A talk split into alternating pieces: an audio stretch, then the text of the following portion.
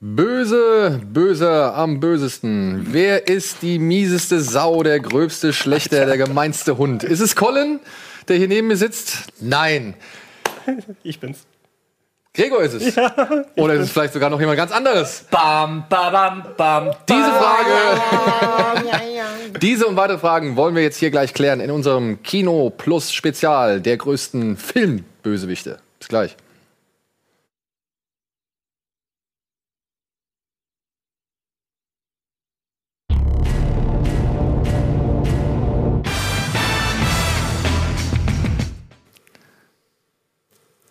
Schweigen im Walde. Schönen guten Tag, herzlich Oh, willkommen zu einer ausnahmsweise mal Spezialausgabe von Kino Plus. Denn wenn ihr das hier seht, bin ich bereits im Urlaub und habe äh, keine Lust, eine reguläre Sendung zu produzieren.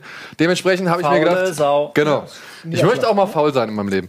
Deswegen habe ich mir gedacht, äh, ich hole mir hier ein paar wirklich illustre Herren auf die Couch. Die konnten nicht. Die ne? konnten nicht, äh, deswegen habe ich den genommen, die genommen, die Zeit hatten. Herzlich willkommen, Gregor, Wolf. Herzlich willkommen, Daniel. Ja, und Colin. Ja. Worüber ich mich wirklich sehr, sehr freue, dass er mal wieder die Zeit gefunden hat.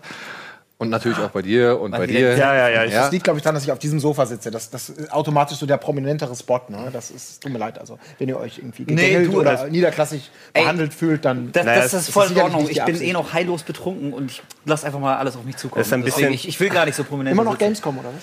Ey, volle Kanne, ohne Scheiß. Ja, was ich mir da reingeballert habe. Das geht auf, deswegen habe ich diese Woche auch Urlaub. Es geht Clevererweise auch jetzt keine schon. Rechnung. wäre sehr Nee, gut, wenn das, wenn das Special jetzt erst zu Weihnachten ausgestrahlt wird und wir alle noch von der Gamescom sprechen. Das wäre hart, das wäre hart. Ja, ähm, kurz mal zur Erklärung, warum wir dieses Special hier machen. Ich war vor kurzem im Chat-Duell und dort gab es eine Frage: Nenne einen Schauspieler, der berühmt dafür ist, Bösewichte oder nur Bösewichte zu spielen. Und wir sind ums Verrecken nicht auf die Nummer 1 gekommen. Was glaubt ihr, was ihr Gary? Oldman. Ja, gute Wahl. Schwer zu sagen. Also, ja, Oh. wenn man jetzt wieder, ich versuche alles wieder einfließen zu lassen. Das ist Chat-Duell, das sind die Leute. Ich meine, es gibt also, Joe Pesky ist so einer. Nein, nein, nein, nein. nein. Aber der Du ist auch musst- nicht, nicht mehr, der ist schon Du viel musst, zu du, lange musst, weg. du musst die Altersklasse und die Popularität mitnehmen. Da ist sowas wie Voldemort oder so, ne? Ja, aber der Das wäre dann Ralf Feind. Das wäre fein. Ja, der hat natürlich auch ein paar. Es war Christoph Walz. Wirklich. Au, ja. Ah. Stimmt, der hat das. Bond-Franchise versenkt. Der war, der war ziemlich weit oben, wenn nicht sogar die Nummer 1. Und da ist mir mal aufgefallen, so, ey, Bösewichte, ne? Könnten wir ja eigentlich mal irgendwie drüber reden. Wer ist der geilste, wer ist der mieseste, wen, auf wen kann man verzichten, wo machen, keine Ahnung, wo sind die großen Fehler, die so ein Bösewicht machen kann oder die man mit einem Bösewicht anstellen kann. Und ich fand das ganz spannend für ein Thema und deswegen habe ich diese drei Herren und mich selbst gebeten, mal eine Top 10 der äh, Filmschurken zusammenzustellen. Kann ich muss fürs Protokoll festhalten, Ja, dass du ich hab- mich um ja. diese Liste gebeten hast, fünf Minuten bevor ich losgehen musste? Ich habe dich per Ja. WhatsApp gefragt, so Alter, was ist jetzt? Wird heute gedreht oder was? Ja, ja, reicht, wenn du gegen 13 Uhr da bist. Übrigens, cool wäre eine Top 10 deiner Filmbösewichte. Ey, ohne Scheiß, und ich war quasi schon am Anziehen. Deswegen äh, ist da jetzt vielleicht nicht so viel Vorbereitungszeit reingeflossen. Aber er hat eine, eine sehr schöne Liste zusammengestellt, wir äh, die ich hier auch habe auf meinem äh, tragbaren Telefon. Und ähm, Ist das ein Mobiltelefon? Ja. In die verdammte Tüte! ja, ich äh, bin jetzt äh, ein bisschen am Rätseln, wie wir das Ganze eigentlich äh, angehen wollen. Das ist ja gut. Ich glaube, wir müssen auf jeden Fall, ähm, werden wir diskutieren darüber. Zum Beispiel, ich weiß nicht, ob einer von euch ihn genannt hat, aber ich glaube, Gregor hat zumindest mal so eine grobe Auswahl getroffen und ich habe auch in der Top 50 Bösewissen- Bösewichte-Liste oder Schurkenliste des American Film Instituts habe ich auch so Namen gesehen wie zum Beispiel Tony Montana. Ja. Schwierig. Ja. Ne? Ist das jetzt ein Bösewicht? Ist das jetzt ein richtiger klassischer Filmschurke in dem eigentlichen Sinne, wie wir ihn jetzt verstehen wollen?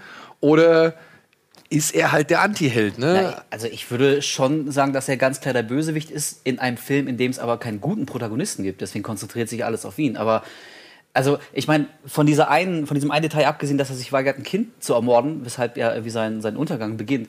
Aber bis dahin sehe ich jetzt keinerlei sonderlich positiven äh, Eigenschaften bei ihm, die ihn als klassischen äh, Helden zeigen würden. Deswegen ist er für mich eindeutig ein Bösewicht, aber es ist halt auch ein Film, in dem es um einen Bösewicht geht und nicht um ein Duell zwischen Bösewicht und einem Guten. Genau, Deswegen würde ich sagen, auf jeden Fall. Das ist ein geiler ja, Bösewicht. Das ist das ja. gute Beispiel eben. Dadurch, dass ein guter fehlt, der als Protagonist da sein kann, hast du den Antagonisten als Protagonist und sympathisch genug gemacht, trotz seiner Bösewicht-Tendenzen, dass du eben dich da investiert hast einigermaßen. Ja, gut, aber jetzt ähm, kann man ja aber auch sagen, zum Beispiel, wie die Herangehensweise bei so Filmen ist, ähm, dass man jetzt vielleicht nicht unbedingt den klassischen, weiß ich nicht, ich sage jetzt mal, das wäre jetzt so ein klassischer Bösewicht. So wirklich, der einfach nur von, von sich aus böse ist, weil er Spaß dran hat. Der Imperator. Ja, der hat wirklich Spaß dran. Ja, okay. Imperator ist das personifizierte Böse. So sage ich jetzt mal. Ähm, Scarface ist für mich ja auch irgendwo eine, ein Porträt. Ja? Ja. Ein Porträt eines, sage ich mal, sehr oder extrem ambivalenten Charakters.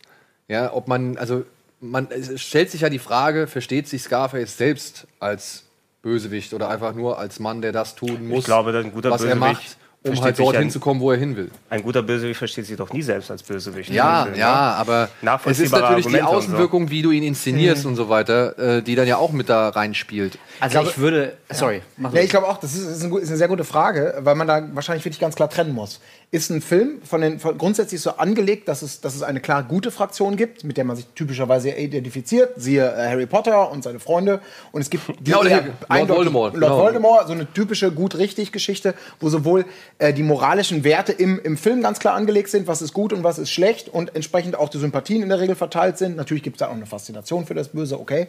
Äh, oder ist es halt ein Film, wo man sagt, wir, wir, wir stellen als Protagonisten jemanden da eigentlich der was Schlechtes tut, Tony Montana, der eigentlich auch nicht jemand ist, den man glorifizieren kann, wo man immer so einen heiklen Weg geht, der im Film aber trotzdem alles das mitbringt, was man, was man, was man braucht für die Identifikation. Man fiebert ja schon mit ihm mit.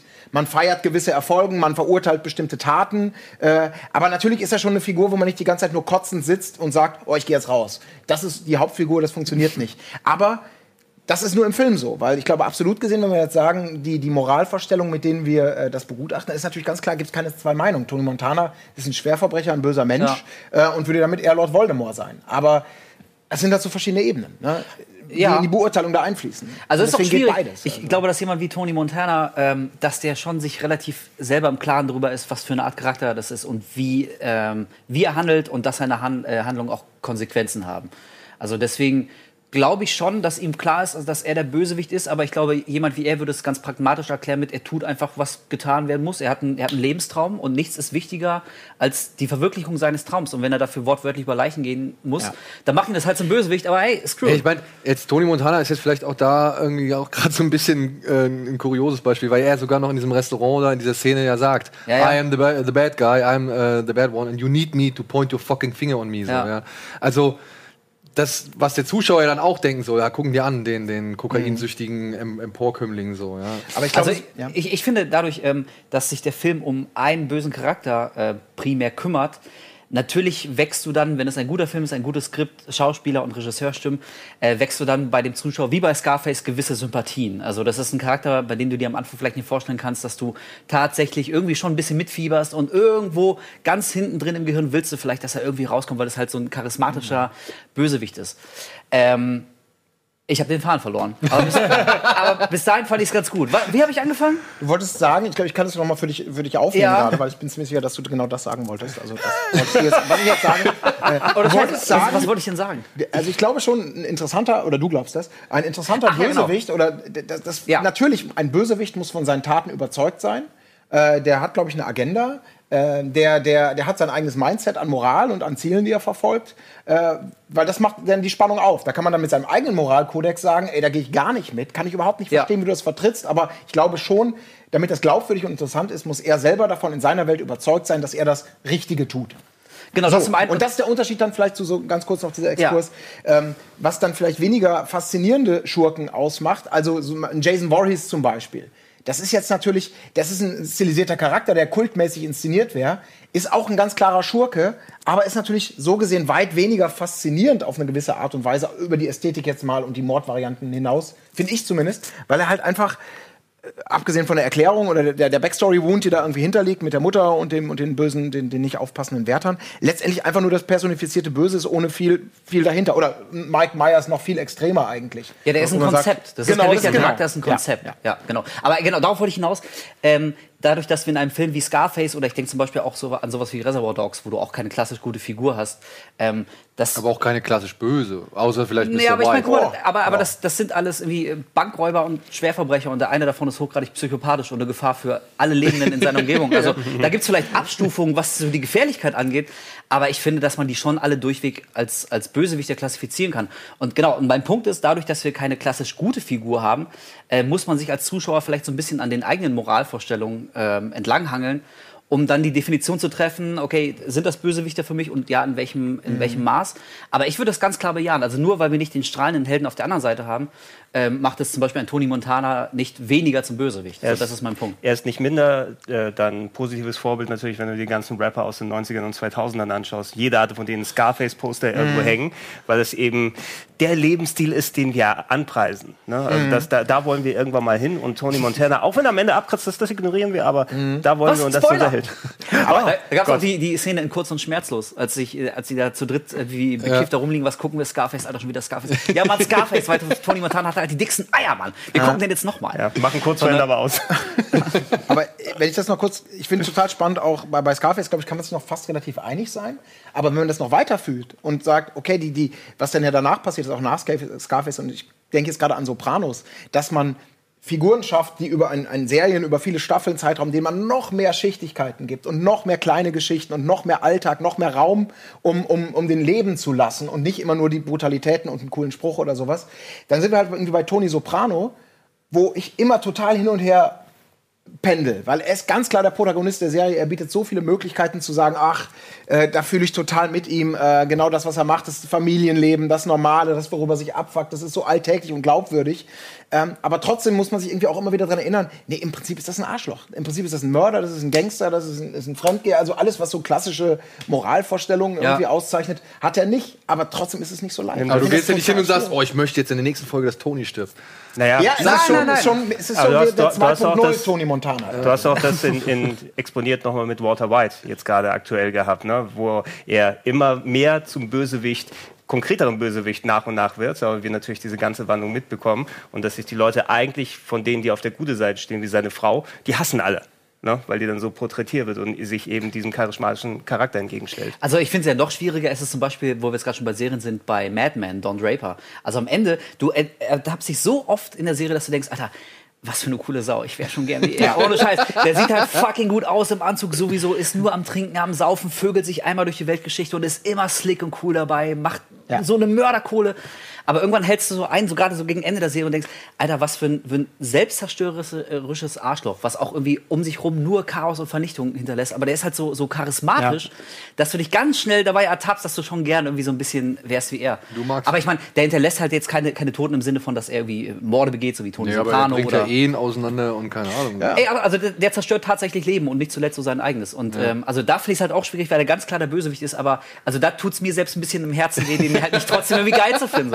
So. Also es, ja, es gibt auf jeden hart, Fall äh, äh, so grenzwertige Fälle. Und vielleicht haben wir auch ein paar auf unseren Listen. Glaube ich auch, glaube ich auch. Also ich habe zumindest, zumindest habe ich einen, wo ich jetzt auch sage, nachdem wir jetzt so drüber ges- gesprochen haben und nach meinen eigenen Gedanken vorher, wo ich nicht wirklich hundertprozentig sagen kann, dass es ein Bösewicht ist, aber ich finde ihn halt so cool als in, Ja, in ja. der Wahrnehmung. Ja. Ähm, ich würde das jetzt genau wie bei den Kultfilmen machen. Jeder ballert mal so zwei Namen raus. Ja, und dann versuchen wir anhand eines einer Abstimmung quasi äh, den auf eine Liste zu setzen. Sollte es ein Unentschieden geben, also sollten zwei sagen Nein und zwei sagen Ja, packen wir den erstmal auf die Seite und auf die Halde und können dann nochmal entscheiden. Also wir, Oh, oh, wir werden unsere Top Tens jetzt zu einer Top Ten verschmelzen. wir werden oder? jetzt unsere Das Top wird ja 10 ganz leicht gehen. ja, das auch in der Sendezeit. für kleben oder so. Ja. Wir sind doch selbst bei den Kultfilmen eigentlich immer noch nicht auf unsere finale Liste gekommen. Nee, ich wollte es nur mal nicht. sagen. Ja, aber wir haben ja auch immer noch eine Fortsetzung in Aussicht gestellt. Ja, ja, absolut. Wo du auch gerne herzlich eingeladen bist. Ja, äh, ich, ich, ich, ich stelle es mir gerade nur vor, wie jeder kommt mit zehn Namen, die er sich rausgewrungen hat und von denen er überzeugt ist. Und da kommen noch 30 andere Ja, ja. potenziell. Ja, dass man aber- da, okay, ich bin mal großmütig. Ich sag jetzt mal so, aber nur, wenn du meinen auch durchwinkst. ich möchte jetzt noch keinen Namen vor Tausche Werbung gegen. irgendwie preisgeben, aber ich wette, es gibt einen Namen, der steht in drei Listen mindestens und dann müssen wir auch nicht mehr diskutieren, ob dieser Ja. Name auf Oh, dieser das Liste ist gut. Ja, das ist Ja, das ist ein Ja. gutes Vorgehen. Vielleicht mal gucken, Also- auf wie vielen Listen die. Dementsprechend. Ich würde sagen, wir gehen jetzt einfach mal kurz schnell in die Werbung und machen danach direkt weiter mit der Findung der zehn besten Bösewichte aller Zeiten, zumindest aus unserer Sicht.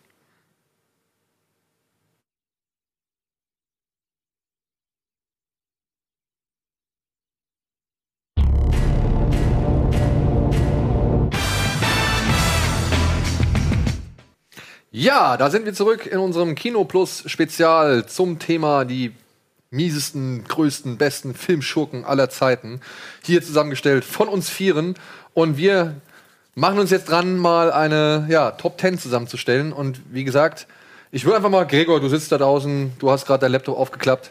Ich würde sagen, nenn mal einen, von dem du glaubst, Mach mal dass die der, Pornos zu jetzt. Dass er bei uns allen ist. dass, der, dass der ziemlich populär ist und dass der auf die Liste gehört. Und einen, wo du sagst, so, das ist so mein, ja, weiß ich nicht, mein, mein, Geheimfavorit oder mein. Ge mein Geheimtipp oder so Ja, genau. sozusagen. Also der allererste, der mir in den Sinn gekommen ist, dass du die Aufgabe gestellt hast, ist, glaube ich, so der, der prototypische Bösewicht, wo alle auch sagen, ach ja, ja, genau so muss man es machen. Er ist böse, er ist deutsch, er fällt gerne runter von Hochhäusern. Es ist Hans Gruber.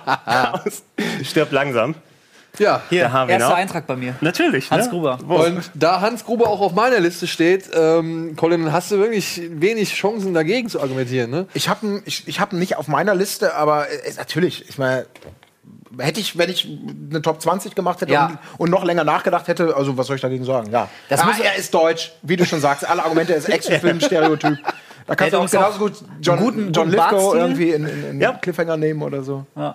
ja, und ich meine, das muss man auch noch mal sagen, ne? Irgendwie äh, eine, eine Top 10 zusammenzustellen macht schon Spaß, aber gleichzeitig blutet einem ja das Herz, weil es Ja. eben keine Top 20, 40, 50 oder 100 ist. Von daher, ich kann mir schon vorstellen, dass in den Kommentaren sofort irgendwie alle aufschreien, warum den nicht, warum den nicht, ja, weil jeder hatte halt nur 10 Plätze. Also je, da jetzt, muss man einfach jetzt äh, tobt gerade Diskussion im Chat, äh, warum hier nicht Professor Snape, wenn wir schon Alan Rickman haben. Ne? Weil Hans Gruber einfach, es tut mir leid, aber das liegt jetzt nicht an ähm, Professor Snape, der Figur, oder halt auch an äh, Alan Rickman himself. Äh, es liegt einfach an den verschiedenen Regisseuren, die einfach nicht gewusst haben, wie sie den Mann richtig gut in ihre Filme irgendwie einbauen können. Ja? Also wir hatten da gerade gestern die Diskussion drüber, ähm, wie, sag ich mal, schwach eigentlich der sechste Teil ist, wo äh, dieses große Reveal ist, dass Snape quasi der Verräter ist und bla bla bla so. Und dann halt auch noch, hast du gar nicht gerade gesehen? Also ich habe so viel davon mitbekommen, dass ich weiß, dass Snape irgendwie das noch was anderes zu seiner Figur gehört als das Genau, Riesling. genau, genau. Aber, Aber ich finde halt, die Regisseure oder die mit der Figur wurde innerhalb der, der Harry Potter-Serie meiner Ansicht nach, ja, der wurde Potenzial verschenkt. Also der hätte einfach noch, noch Ich besser jetzt- sein können, noch geiler, jetzt noch tragischer letzten- und dramatischer. die letzten Bücher auch nicht gelesen, also weiß ich nicht, ob das mit dem Film einhergeht, ob es da dann besser porträtiert war, aber es ist eben dann einer Figur mehr Tiefe geben, die dann immer so der Standard-Antagonist gewesen ist in den frühen Büchern. Ja. Jetzt ist er der Beliebte. Jetzt, jetzt lieben muss man ihn. ja vielleicht auch unterscheiden, ist die Figur Hans Gruber so geil oder ist es dann Alan Rickman, der halt das Geile aus dieser Figur rausholt? Ne? Das wird, glaube ich, doch wahrscheinlich in der, bei den meisten, also bei mir, bei meiner Liste sind es, glaube ich, fast ausschließlich Leute, wo ich sage, das ist schon untrennbar auch mit der Leistung, mit Ja. der individuellen.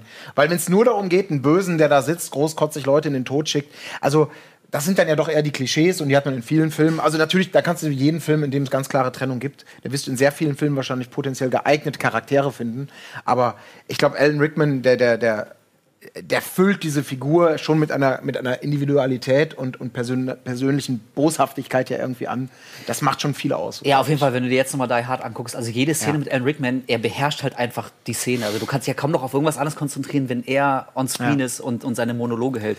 Und also vielleicht wäre das eine ähnlich starke Szene gewesen mit anderen Schauspielern, aber das ist halt ein ganz großes Vielleicht. Wir haben hier Alan Rickman und wir sehen, dass es definitiv die richtige Wahl ist. Und ich meine, so ein kleines Detail, aber ich mochte bei seiner Figur schon immer, dass es am Ende des Tages halt nur ein völlig banaler Bankräuber ist. Der will einfach nur Kohle. Und ähm, ich habe so, so einen Aber Trend. so- kultiviert.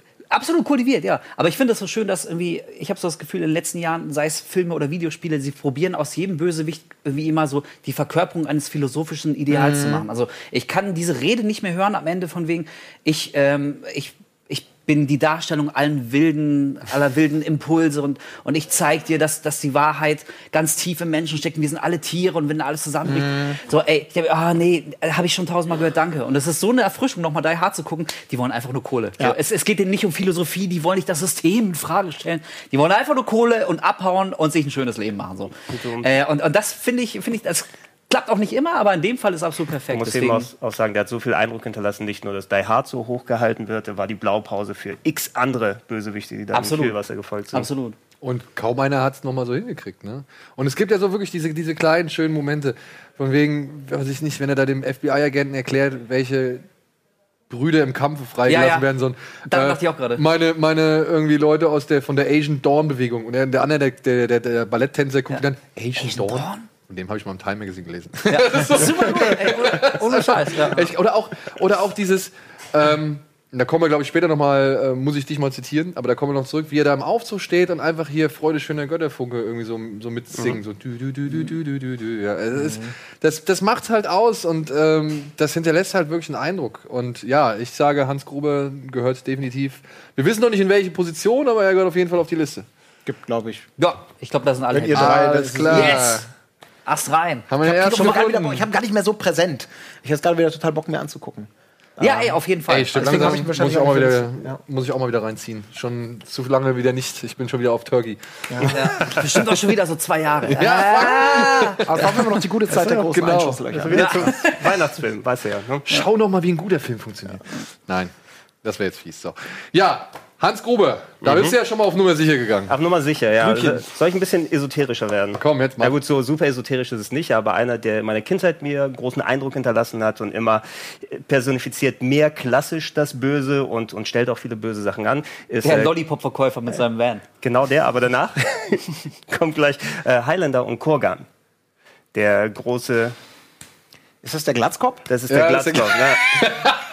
Ey, ich habe Highlander echt 15 Jahre nicht mehr und immer Ja, nur in der geschnittenen Version, Highlander bevor der super. Kopf abrutscht, glaube ich. Also ist eben der, der Typ, der hier Conor McLeod verfolgt, der Sean Connery weghaut und immer die, also der in die Kirche reingeht und da die, die Nonnen äh, mit seiner Zunge bespaßen will und äh, einfach so eine Präsenz. Clancy Brown ist ja eh Und er hat den Brainbug gefangen. den Brainbug Ja. hat er gefangen, ist die Stimme Echt? von Mr. Krabs. Ja, ja. Also er hat mannigfaltig viel schon gemacht, aber Kurgan ist eben jetzt nicht einer, der so heraussticht von der Originalität wie so ein Hans Gruber, der es damals gewesen ist, ist eben wirklich ja personifiziert böse, aber ich hatte wirklich gut Schiss vor dem als Kind. Ne? Und wenn ich es mir heute angucke, auch es ist eben ähm, durch, den, durch den Regisseur so alles musikvideomäßig inszeniert. Der sieht auch immer mächtig geil und böse aus mit seinem riesigen Schwert. Ja, oder was ich ja geiler fand, war ja diese geile Narbe, die er sich mit den Büroklammern oder Ja, ja, genau, mit äh, Büroklammern zugemacht, ja. zugemacht hat. Das fand ich immer ziemlich Er hat diesen. Punker-Style, also er hat wirklich für jede Ära, wo er da gewesen ist, entsprechenden Stil gehabt. Ob es jetzt hier im Bild wie zu den Highlander-Zeiten, zu den 16. Jahrhundert und so weiter. Aber äh, Also er ist schon eine imposante Erscheinung. Das will ich gar nicht ihm irgendwie abstreiten. Also gerade auf dem Schlachtfeld, da wo er noch lange Haare hat, da fand ich ihn gut. Später fand ich ihn schön irre. Aber sind keine Highlander-Fans hier. Ne? oder? ja, eher, ne, also ich würde ihn eher weiter hinten irgendwo rein. Also bei schieben. ihm, bei ihm fehlt mir tatsächlich das eine bestimmte Element, über das man kaum diskutieren kann, was ihn zum. Was hast du gesagt? Nee, jetzt will ich mal wissen. Der Chat hat es schon längst. ähm, Ich habe gesagt, ich würde ihn erst eher irgendwo weiter hinten reinschieben. Ach so. Ja, wie lange drehen wir? mal gucken, was danach noch so passiert. Ja. Nee, also ey, ich, Tattoo auf der Brust. Gregson, ich finde es echt eine gute Wahl, auch wirklich originell, aber mir fehlt dann so das letzte Quäntchen, was tatsächlich ihn und nur ihn ausmacht, dass ich sage, ähm, dass er wirklich in die Liste der zehn besten Bösewichter kommt. Also da wird es leider für mich ein bisschen zu eng für Abs- ihn. absolut. Wären wir bei einer 20, 30, 40, 50, ey, locker auf jeden Fall ist ihm gegönnt. Ey, abs absolut. Ne? Aber- Also, aber komm ist echt eine gute Wahl, also kann, ich komm ich, äh, kann, ich auch, kann ich da auch damit Und jetzt leben. gerade, wo ich den Screenshot sehe, ich glaube, ich muss den auch noch mal gucken. Das ist ja echt ganz vergessen, aber es ist ja schon einigermaßen geil. Gibt es jetzt auch einen schönen restaurierten Blu-ray? Ja, die Blu-ray sollte man sich auf jeden Fall mal gönnen. Wie gesagt, alles außer Highlander 2 gucken kann man dann gerne mal. Nein, ich, ich akzeptiere das auch so. Wie gesagt, ich bin jetzt nicht davon ausgegangen, dass wir hier äh, es verschmelzen zur ultimativen Top 10, die für alle Zeiten gilt und wo jedes Beispiel perfekt ist. War ja eine persönliche Liste. Und äh, da er viel Eindruck bei mir geschonnen hat, Ja. weil ich Highlander so oft geguckt habe, Genau. ähm, ist der in meiner Liste auf jeden Fall in der Top 10 dabei. Ja, deswegen, also ich habe mich irgendwie auch auf 10 beschränkt, aber auch wirklich auf die, von denen ich sage, da stehe ich voll hinter. Also wenn du irgendwelche Listen durchforstest, da findest du noch tausend andere Namen. Eben, äh. aber wenn ich keinen persönlichen Bezug zu denen habe, Ja. Da kommen wir bestimmt auch noch zu ein paar Charakteren, die ich so mitgebracht habe, wo ich sage, ja, kickt mich aber nicht, deswegen würde ich ihn nicht nehmen. Glaube ich jetzt bei mir weniger, aber. Also ich bin schon davon ausgegangen, dass wir eine hohe Einigungsrate finden. Ähm, gut, aber ja, schauen wir mal. ich bin gespannt, Wolf. Hau Also- raus, wenn wir. Äh, Achso, warte, ja. bei mir kribbelt schon. Ja, bei. Ich Ja, meine, ja. nur weil Ich nicht jetzt die Reihenfolge einhalten wollen und ja, dann. dann meine ich ja, deswegen meine ich äh, Wolf gerne, gerne. Komm, Wolf. Okay, pass auf, mal ey, meine dann sage ich jetzt einfach den zweiten äh, auf, auf meiner Liste. Und das ist jetzt nicht irgendwie äh, geratet, sondern einfach, wie es mir in den Kopf, äh, Kopf kam, ist John Doe Sieben. aus Sieben. Sieben. Sehr gut. finde ich, wenn du dir noch mal vor Augen führst, wie sein gesamter Plan aussieht, wie er den durchgezogen hat und auf welches Ende er hingearbeitet hat, was er dann sogar umgesetzt hat, was nicht die meisten Bösewichte von sich sagen können, äh, dann muss ich, also der ist halt dermaßen eindrucksvoll, ähm, dass ich nicht anders kann, als John Doe auf meiner Liste der geilsten Bösewichte zu setzen. Und ich meine, okay, da sind wir vielleicht ein bisschen bei dem Punkt, dass er so ein klassischer Bösewicht ist, der das gesamte System in Frage stellt. Also seine Motivation ist, ist äh, Hass und Ekel vor dem System und er will irgendwie einen großen, einen großen Knalleffekt äh, erzeugen, damit irgendwie alle in sich gehen und nachdenken, ob, ob wir als Gesellschaft so noch weiterleben können. Wie gesagt, es kann bei Filmen kann das tödlich langweilig sein, aber in dem Fall, weil auch dieser ganze Aufbau schon, schon so, so tief dramatisch und tragisch und also episch in dem Sinne von, dass, dass da wirklich irgendwie äh, Lebensentwürfe auf, aufeinander prallen und nicht alle heil aus der Nummer rauskommen. Ähm, also da hat es für mich voll funktioniert. Ich, Ja, und vor allem, weil er dich halt, ich meine, das ist jetzt die Frage, ne? Ist es jetzt John Doe oder ist es halt das Drehbuch oder halt an dem Moment äh, David Fincher, der dich halt vor diese echt ultra fucking miese Entscheidung halt stellt am Ende. Weißt du? Also das Ja, ich meine, auch, auch hier, das, das sind halt so, so äh, fiktive Szenarien. Wie hätte es ausgesehen, wenn nicht Kevin Spacey ihn gespielt hätte, ist halt unmöglich Mhm. zu beantworten. Aber ey, wenn ich an John Doe denke, dann denke ich an Detective. Detective, genau. Und alle drehen sich um und er steht da mit seinen blutigen Fingerspitzen. Das ist so eine geile Mhm. Szene. Äh, also, Warum ja, sich vielleicht sofort auf eine Top 20 einigen? Also ich, ich, ich hatte ihn auf der erweiterten Liste auch mit drauf. Also würde man sagen, Platz 11 wäre da schon auch äh, verdient gewesen. Äh, gerade weil, ähm, ich hoffe, ich habe es noch richtig im Kopf, der Großteil, ein großer Teil des Films, da ist er ja auch nicht, nicht direkt als Präsenz dabei. Man hat ihn ja auch nicht äh, in den Credits gesehen, sondern eher später hinten aufgetaucht, sondern eben, Ja. äh, man, man kennt ihn schon, wo man seine Taten nur sieht vorher. Ne? Und, Ja, genau. und, und macht sich sozusagen sein Profil zusammen. Und so in vergleichsweise weniger Screentime, die ihn Hans Gruber schafft, trotzdem so einen Effekt zu haben. Das ist ja auch eine Kunst. Also er, ist so, Ja. er ist so ein bisschen, ich, ich hoffe, ich greife da nicht allzu sehr äh, vorweg, aber er ist so ein bisschen wie, wie der weiße Hai aus Der weiße Hai, der den Film die ganze Zeit bestimmt, ohne dass du ihn permanent siehst. Also bis er endlich mal auftritt, hast du dir in deinem Kopf schon, schon so ein Bild zusammengebastelt. Ähm, und also das ist so eine Szene, das hätte wir auch echt cheapy und, und wie ganz billiger Schlock äh, Mhm. wirken können, aber wie er da brüllt, Detective, um, damit er endlich mal Beachtung findet. Ey, das ist schon eine ganz starke Szene in, mein, in einem unglaublich guten Film und also für mich auf jeden Fall einer meiner Lieblingsbösewichter, der, finde ich, definitiv in die Top 10 gehört. John fucking Doe, ey. Ja, ich habe mein Problem ist, ich gebe dir mit allem, was du recht, äh, recht, was du gesagt hast. Mein Problem ist halt irgendwie bei John Doe, dass er eben halt so spät erst auftaucht. Weißt du, beim weißen Hai ist mir das egal. Ja, da bin ich froh, das Vieh endlich zu sehen. So, ähm, ich würde den auch, ich, ich habe auch überlegt, ob ich ihn mit aufnehmen soll. Ich würde ihn gerne, aber ich habe, glaube ich, irgendwie damals, als ich ihn zum ersten Mal gesehen habe, die, die, die Abwesenheit von ihm, die hat mir dann doch irgendwo so ein bisschen die, die Persona genommen. Weißt du, was ich meine? Also das ist so. Aber genau das ist doch das Ja, Faszinierende ich, von ja. ich, weiß, ich gebe dir auch wirklich, ich will dir gar nicht widersprechen so, Warum machst du es dann? äh, weil ich halt, wie Doch gesagt, möchte. Du alter Prinzipienreiter. Nein, nein, es ist doch einfach nur mein Eindruck, mein Ja, Gefühl, was weiß ich ich damals hatte. Hör auf zu heulen. Er war so lange, er war so, er war, er kommt erst so spät im Film und so, und ich, wo ich schon fast gedacht habe, okay, der Film läuft darauf hinaus, dass sie ihn irgendwann am Ende letztendlich stellen, so, und das ist das Einzige, was du von ihm siehst. Ja, und ähm, Ja, also ich glaube, ich weiß, was du meinst. Wenn, wenn du ihn nur in Anführungszeichen als Person siehst, dann, dann weiß ich genau, was du meinst. Aber für mich fühlt sich Sieben so an, dass in jeder Szene, dass er irgendwie über allem schwebt. Ja, also du, du ja. kannst keine Szene nehmen, ohne dass du nicht spürst, irgendwie da, da ist irgendeine böse Präsenz liegt über diesem Film. Und dann sehen wir endlich, endlich die Verkörperung davon und das hat bei mir einfach Klick gemacht. So, ja, fuck, genau so stelle ich mir John Doe vor. Der ist so, so, so glatt, ja, so, so niemand. Und genau das macht ihn so wahnsinnig unheimlich. Und dann realisierst du auch, dass er völlig wahnsinnig ist, aber nicht dumm, sondern im Gegenteil hochgradig intelligent. Und das ist für mich echt eine, eine sehr unheimliche Mischung. ja, müssen wir wohl jetzt mal abstimmen. Wer sagt ja, wer sagt Ich, nein? ich würde ihn erstmal auf die Halde Ja, schicken. also, Auf willst du die jetzt schon abstimmen, Halde. bevor wir alle Sachen haben? die Ich Runners, erstmal Runners ab Halde. Das klingt jetzt so. ich würde erstmal mit Ja stimmen. Sehr gut, danke Gregor. Der Mann hat dann, Geschmack. pass auf, dann stimmen wir beide jetzt erstmal mit Nein. würde ich jetzt, wir stimmen mit Nein. gut, das hatte ich ja fürs Protokoll schon vorher angedeutet. Es ist so lachhaft. Aber dann ist er halt schon mal auf das sichere, also er, ist, er steht noch zur Entscheidung. Ja, ist Okay. dann noch mein Recall? Ja. Wir haben Ich er erinnere, mich, ausgeschieden. ich erinnere mich nur an unsere, bei, bei der Kultsache haben wir es genauso gemacht und wir haben bis heute keinen Abschluss Ja, ich gefunden. Ich, weiß. sage nur, ne, das ist schon wieder hier viel stark mit Ansage, was wir hier probieren. ja, ich weiß. Aber er ist, er ist auf jeden Fall äh, in der näheren Auswahl. Das ist schön, so eine zweite Liste, die entspannt, glaube ich, auch den demokratischen Prozess. Vielleicht ein bisschen. Einigen hier. Ja. Das finde ich sehr gut. Das ist wie so ein Placebo. Oh, schon wieder meinen nicht. Aber er steht zumindest auf der anderen Liste. Okay, das waren die zwei von Wolf, Alter. die ersten zwei. Ähm, der dicke Sohn und John Doe. Ja, jetzt bist du dran. Okay, ich fange an mit einem, der Ich glaube, das, das ist jetzt äh, mein Safe Bet. Also, wo ich mich Ja, wundern ja, ja. würde, kann man vielleicht Geschmack sagen, aber ich glaube, über die, über, verbunden mit einer schauspielerischen Leistung ist es der zweite Hans auf der Liste, Hans Lander aus Inglourious Bastards. Für mich immer noch die, die meine persönliche Lieblings-Christoph Walz-Rolle, wo ich wirklich das Gefühl hatte, es wurde komplett um ihn herum geschrieben, alles um seine Art, um seine Mimik, um seinen Style. Aber war das nicht mehr Roy Black?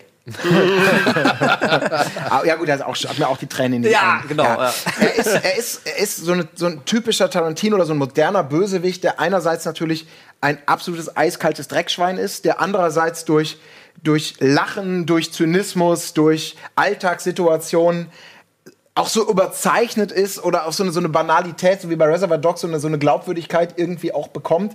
Wobei er gleichzeitig immer trotzdem ein Abziehbild ist. Er ist, er ist urböse, er ist clever und ähm, ich finde, es, es gipfelt in fantastisch geschliffenen äh, Dialogen und Monologen in, und Christoph Waltz füllt diese Rolle derart gut. Das ist für mich einfach der, der fiktive zwischen Charme und totaler Aversion lavierende äh, Also er- Nazi-Bösewicht. Das finde ich halt das Entscheidende bei, bei Hans Lander. Also das, das Allerschlimmste an Hans Lander fand ich, dass er so charmant war teilweise. Ja, und da, genau. Und da, ich hatte, um das vielleicht noch zu ergänzen, ich hatte noch einen zweiten äh, Nazi-Verbrecher auf der Liste. Amon Goeth. Genau.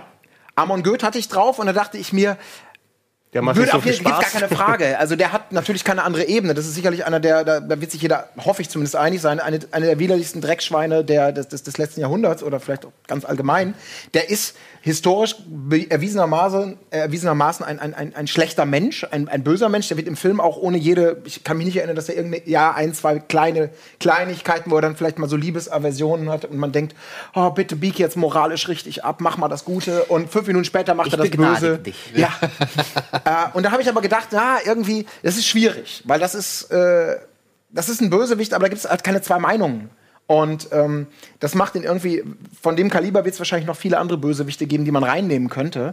Und da habe ich dann gedacht, na komm, dann nehmen wir doch lieber jemand, der für eine vergleichbare Zeit und vergleichbare Verbrechen oder so ein Mindset steht, der das Ganze aber affektiv und viel persönlicher und faszinierender irgendwie noch auffüllt. Und auch gleichzeitig diese Faszination des Bösen, nämlich, dass man irgendwie auch mit einem Teil seines Herzens mit ihm fühlt. Und sei es nur, weil man, weil man so brillant findet, wie bösartig dieser Mensch ist.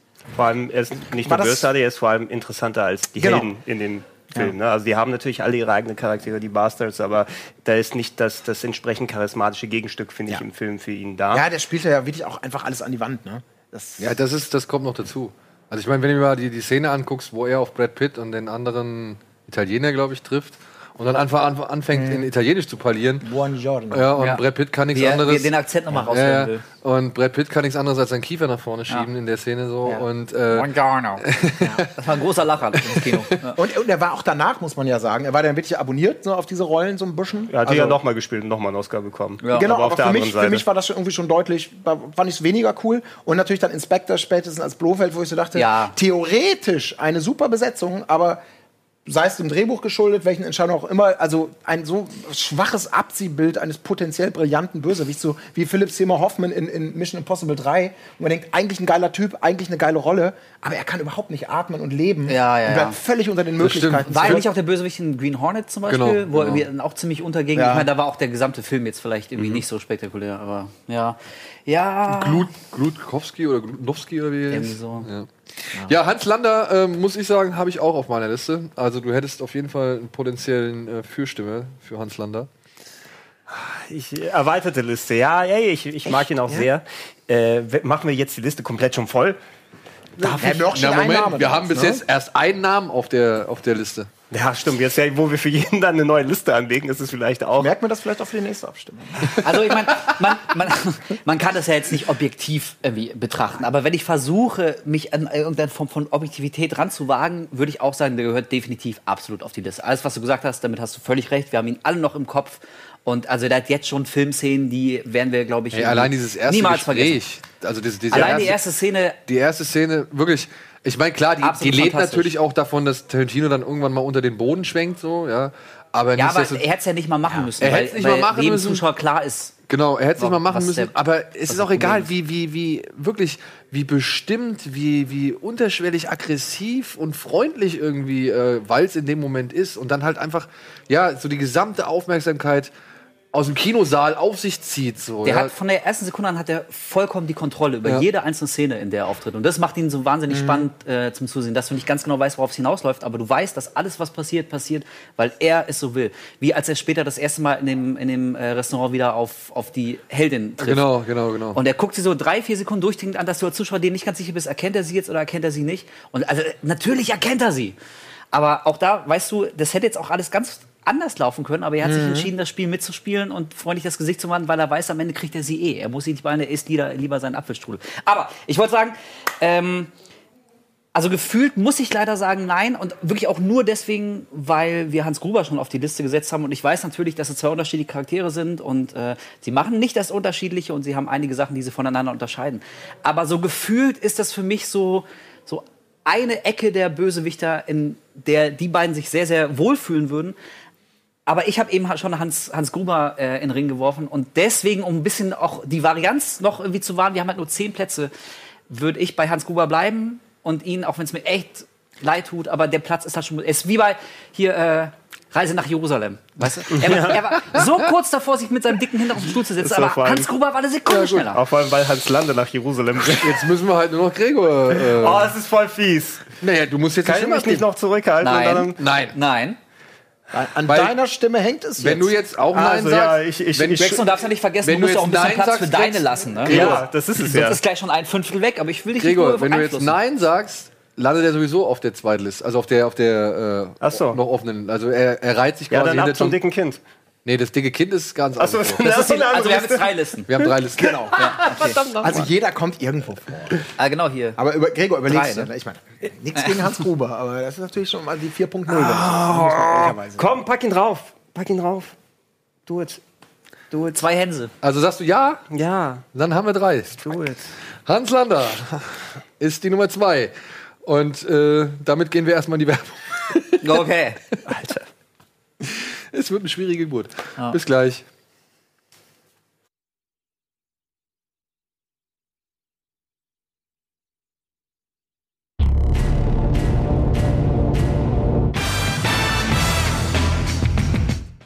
Willkommen zurück zu unserem Kino Plus Spezial über die besten Filmschurken aller Zeiten. Colin hat gerade Hans Lander ins Rennen geschmissen. Es war sein erster Tipp. Ein zweiter ist noch offen. Die beiden Herren auf der Couch da drüben haben bereits jeweils zwei Tipps abgelassen. Colin. Jetzt kommt raus. eben noch ein kleiner, von dem ich so ein bisschen wie, wie dein dickes, dickes Kind, aber wahrscheinlich noch, noch unbekannter und noch auf weniger Listen vertreten.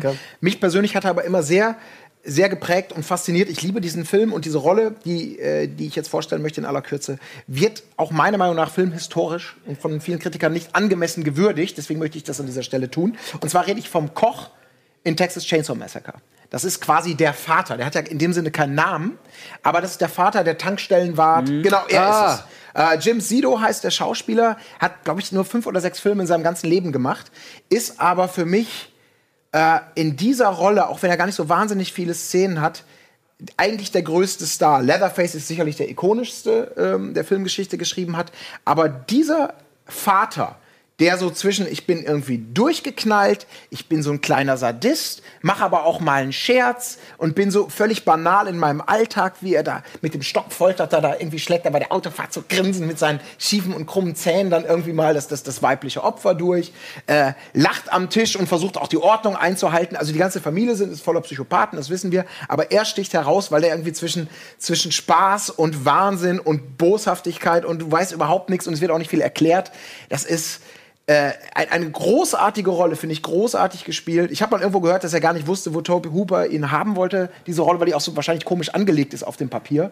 Aber er füllt die mit individuellem Leben, wahrscheinlich auch mit Improvisation aus. Ganz, ganz toll, äh, sticht für mich total raus. Aber ist wahrscheinlich auch nicht für die, für die Herzens äh, reich. Ich weiß nicht, wie ihr dazu steht. Also ich wollte nur mal ins ich in den finde die Wahl sehr cool. Ich finde auch deine Begründung sehr gut, aber ich kann leider nicht umhin, wenn ich an Texas Chainsaw Massacre denke, natürlich erstmal Leatherface und dann als zweites aber dann auch direkt den Bruder, der sich am Anfang in den Van irgendwie die Hand aufschneidet und so. Ja. Ja, dann, Und- an den und- muss und ich so halt ein leider bisschen- auch zuerst denken, wenn ich äh, Ja. Leatherface abhake. Und ich möchte damit nicht sagen, Das also jetzt- ja. ich bin mir nicht mal ganz sicher, ob der Bruder der äh, interessantere Charakter ist. Und ich bin mir auch nicht sicher, ob der Schauspieler des Bruders besser ist als der Schauspieler von ihm. Aber ich finde den, also gerade weil er so ein bisschen so den Weg geebnet hat zu allem, was noch kommt, Mhm. äh, fand ich seinen Auftritt immer, immer sehr stark, dass die anderen Nebenfiguren neben Leatherface ähm, für mich nicht ganz diese Intensität erreichen. Und auch der Vater, also jetzt, wo du sagst, das war wirklich schon eine sehr schöne Rolle. Und äh, gerade diese Ambivalenz, dass du echt nicht weißt, okay, ist das jetzt ein Pausenclown oder ist das ein genauso gefährlicher Irrer wie alle anderen? Und die Weite ist irgendwo in der Mitte. Also ist schon sehr schön, aber. Vollstes Äh, Verständnis. Ich muss auch sagen, also wenn ich an äh, TCM denke, ähm, dann erst Leatherface, dann der Bruder, weil ich halt gerade diese, diese Ja, Szene, ja. diese Irre im Auto. Ich glaube, im zweiten Teil geht er nochmal mit so, einem- so einem, also im zweiten Teil geht es, glaube ich, darum, dass er sich mit so einem Kleiderbügel irgendwie das Gesicht so halb abreißt. Ja, ja. ne? Wenn man dran nascht, ne? Und ja, genau, genau, so nasch. Ja. Und dann muss ich sagen, eine der schrecklichsten Figuren daneben in Texas Chainsaw Massacre fand ich eigentlich hier den Opa, der, Der am- Opa. An, an der Esstisch-Tafel ja, am Kopf wie, sitzt. wie er an den. Finger saugen muss. Ja. Aber das genau deswegen, vielleicht solltet ihr noch mal gucken. Achtet vielleicht noch mal drauf. Also ich, ich kann komplett verstehen, was Ja, du meinst. Aber für mich ist der wirklich, der wurde immer unter Wert verkauft. Weil er hat die, er hat die kleinen Szenen, die aber absurd sind. So wie er hat gerade das Opfer in, ins Auto geschleppt und dann merkt er, das Licht in der Tankstelle ist noch an. Und er geht einfach nochmal Ja. zurück und schaltet das Licht aus. Da, also, sehr viel, also er ist so die humoristischste Figur auf jeden Fall. Und das, finde ich, macht ihn so super spannend. Aber Und ich es funktioniert. Also im Kontext wie, wie Texas Chainsaw Massacre jemanden zu etablieren, der zumindest ab und zu mal für einen Schmunzler sorgt. Oh geil, danke. Also äh, das ist natürlich wie auch ein, ein hohes Pokerspiel. Und das hat aber funktioniert. Von daher, ey, äh, ja, ich habe Alles gerade gesagt, Ich wollte nur- war Ja, ist auf gut, jeden aber- Fall ein, und ist ja auch für die Leute interessant, sich mal irgendwie nochmal mit solchen Figuren Ja, näher auseinanderzusetzen. ganz klar. Gut, aber wir sind uns einig, ich glaube, Ja. der landet Nein, da wirklich alles- unter. Oder willst du auf die persönliche ich, würde ich machen, Komm, jetzt aber mach weiter, bin ich Alter. entspannt. Ja, kommt schon. Ähm, weil wir ihn schon erwähnt haben, würde ich ihn jetzt auf jeden Fall äh, trotzdem einmal nennen wollen. Denn ich, Das gibt eine Kiste Bier, wenn das Handy brummt während der Aufnahme, war schon immer so.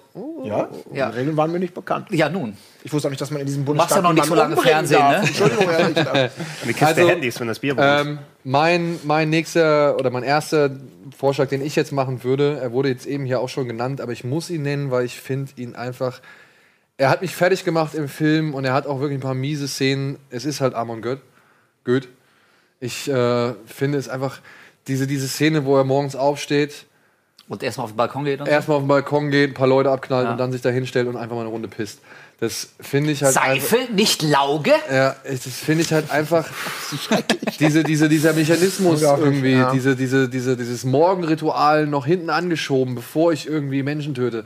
Das ist halt einfach. Von wie sich seine nackte Freundin im Bett einfach so genervt umdreht. Oh, Ja, ja. Jetzt steht er da wieder und Es schießt Menschen. ist er halt wollte noch eine einfach Stunde pennen. asozial. Und dann gleichzeitig aber auch diese, was ich bei Amon Goeth immer auch so geil fand, dieses, dieses Erbärmliche, wenn er sich versucht, an Schindler anzubiedern, beziehungsweise sich von Schindler irgendwie äh, zum fast ja schon ehrbaren Menschen äh, ähm, diktieren lässt, so und dann versucht, diesem Bild zu entsprechen, was ihm, was ihm Schindler da irgendwie so ein bisschen andichten möchte. Das fand ich halt echt immer so.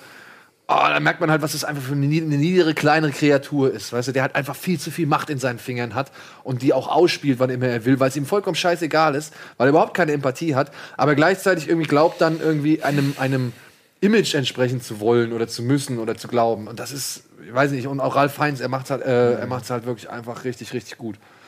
Ja, es ist, ich weiß, wir haben jetzt schon einen Nazi in der Liste, wir haben auch schon zwei Deutsche in der Liste so gesehen. Ähm, Wir machen kein gutes Argument für uns hier, oder? Wir, wir können unserem Erbe einfach nicht drin. Ah, es ist halt schwierig. Also, ich, ich habe auch, da- ich habe hier noch eine Elferliste, das ist auch die alte Variante hier. Steht da tatsächlich noch drauf. Ähm, es ist natürlich schwierig zu sagen, er kommt drauf, obwohl ich ihn, wenn ich meine Stimme geht, ihn, ihn runtergeschmissen habe.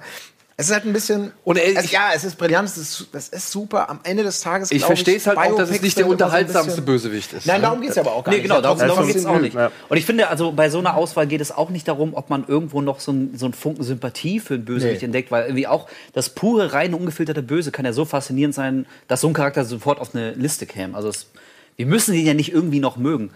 Ja, ich, ähm, also ich verstehe alles, was du sagst. Ich, ich finde ihn auch sehr, sehr gut im Film. Ähm, allerdings fügt er sich für mich äh, in dieses Gesamtkonstrukt Schindlers Liste so gut ein, dass, dass er nicht heraussticht. Also Also er ist ein Teil des Schreckens, meinst du? er, genau, er ist ein Teil des Schreckens und er ist wie das prominenteste Gesicht davon.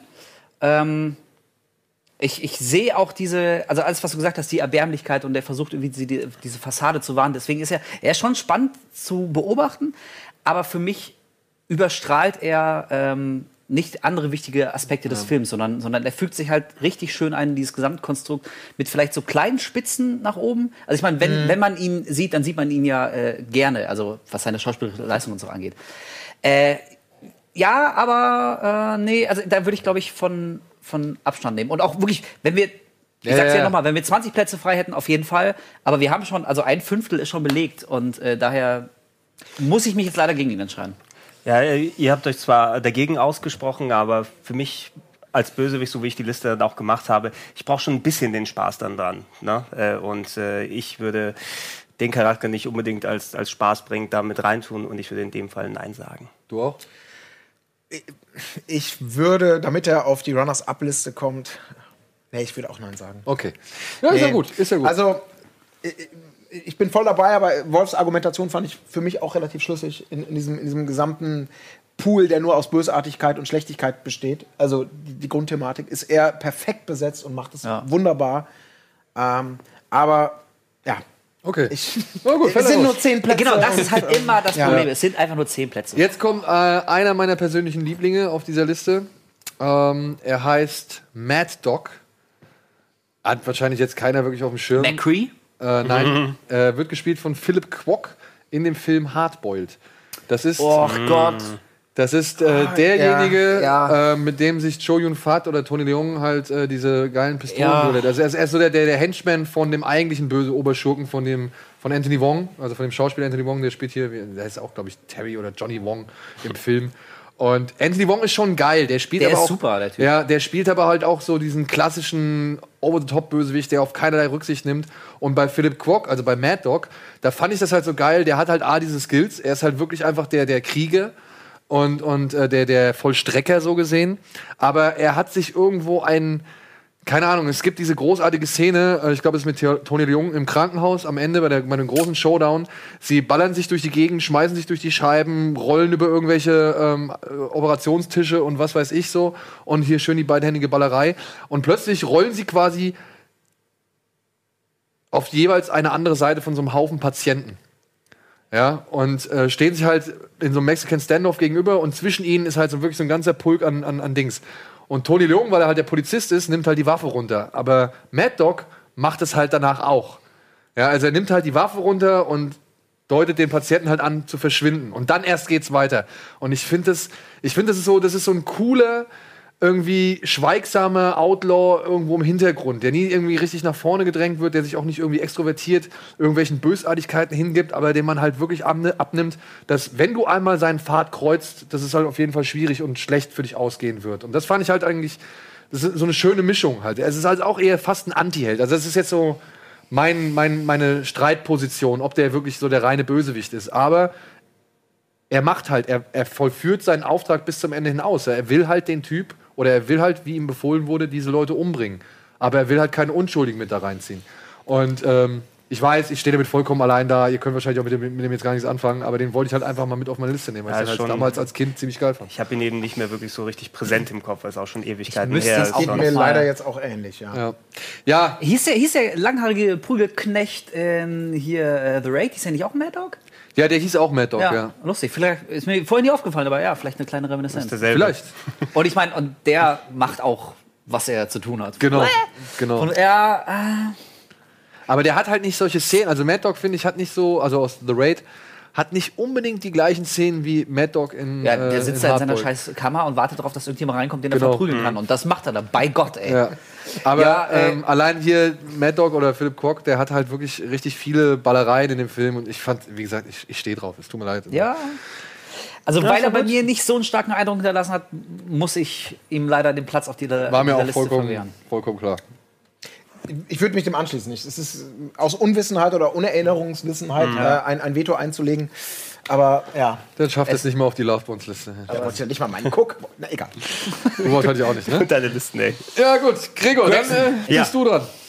Ähm, dann äh, lasst uns mal weitermachen mit einem. Äh, ich habe auch vorher noch mal geguckt, natürlich, was so die allgemeinen Listen im Internet sind. Da habe ich ihn irgendwie weniger drauf gefunden, was mich verwunderte, weil ich dachte, dass er doch recht äh, viel im, im Gedächtnis gibt. Ich muss auch gucken, wie genau er heißt, weil den Namen ich vergessen hatte, nämlich Norman Stansfield aus Leon der Profi.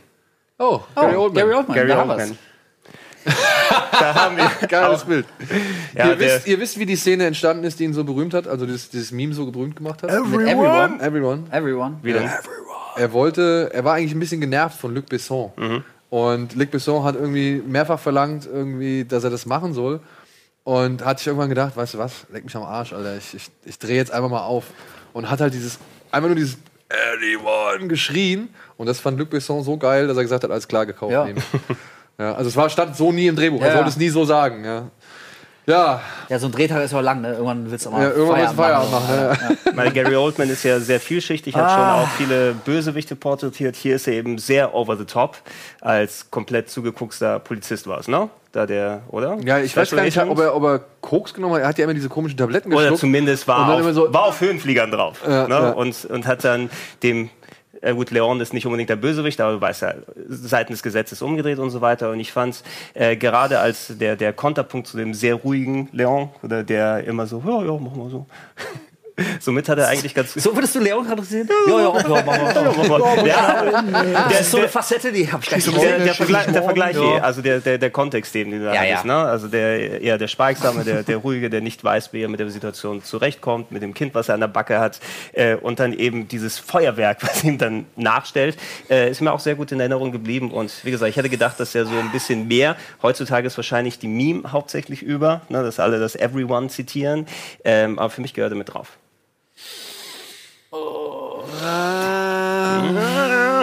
Also, also ganz- ich, ich mach's kurz. Mir ist er nicht präsent genug mehr von der Erinnerung. Ich hatte Mhm. es auch schon lange her, dass ich ihn gesehen habe. Aber da er mir auch nicht präsent genug ist, hat das vielleicht auch einen Grund. Deswegen würde ich sagen, auch für mich. Aber ist auch ein er mieser Wichser, ne? Also ich meine, Ja, ja, bringt ja. Kinder kalkuliert um Auf jeden so Fall. und äh, ist eigentlich schon. Ich bin versucht, äh, Bist, bist du versucht? ja. Komm auf die Seite des Lichts, ich meine des Dunkels und wähle Also, richtig. mein Problem ist gerade so ein bisschen äh, wie, wie bei Colin.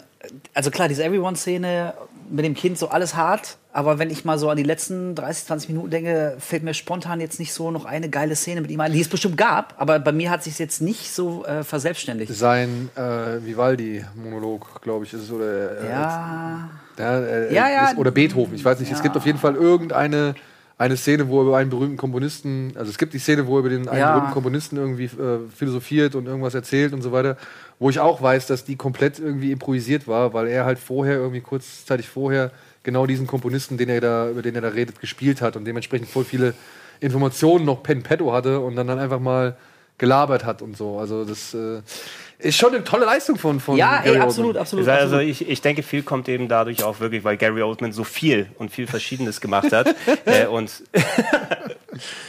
Everyone! Eine eindeutige Verbesserung. muss ich Ein, sagen. ja, hat schöne Frisur, finde ich auf jeden Fall. Ähm, nein, aber weil, weil Oldman so viel gemacht hat und der Film so ein bisschen aus der Popkultur rausgefallen ist. Ne? Der war groß zu einer Zeit wirklich Mhm. groß, aber ist eben nicht so nachhaltiges in der Richtung, wie es Die Hard jetzt gewesen ist oder wie es in Glorious Bastards sein wird. Oh, doch. Aber für, Nee. also für, für, für mich schon, aber ich oh, glaube, bitte. also für mich schon, aber du, hörst du noch so viele Leute über Leon der Profi quatschen? Leider nicht. Eben, das meine ich ja. Ja, unverdient. Ja, und für das ist ja, Ja, ja, eine klar. andere, andere Diskussion. Aber also Ja. ich glaube auch andere Also, Filme Leute. haben da einen größeren Eindruck hinterlassen. Leon der Profi. Police Zieht euch rein.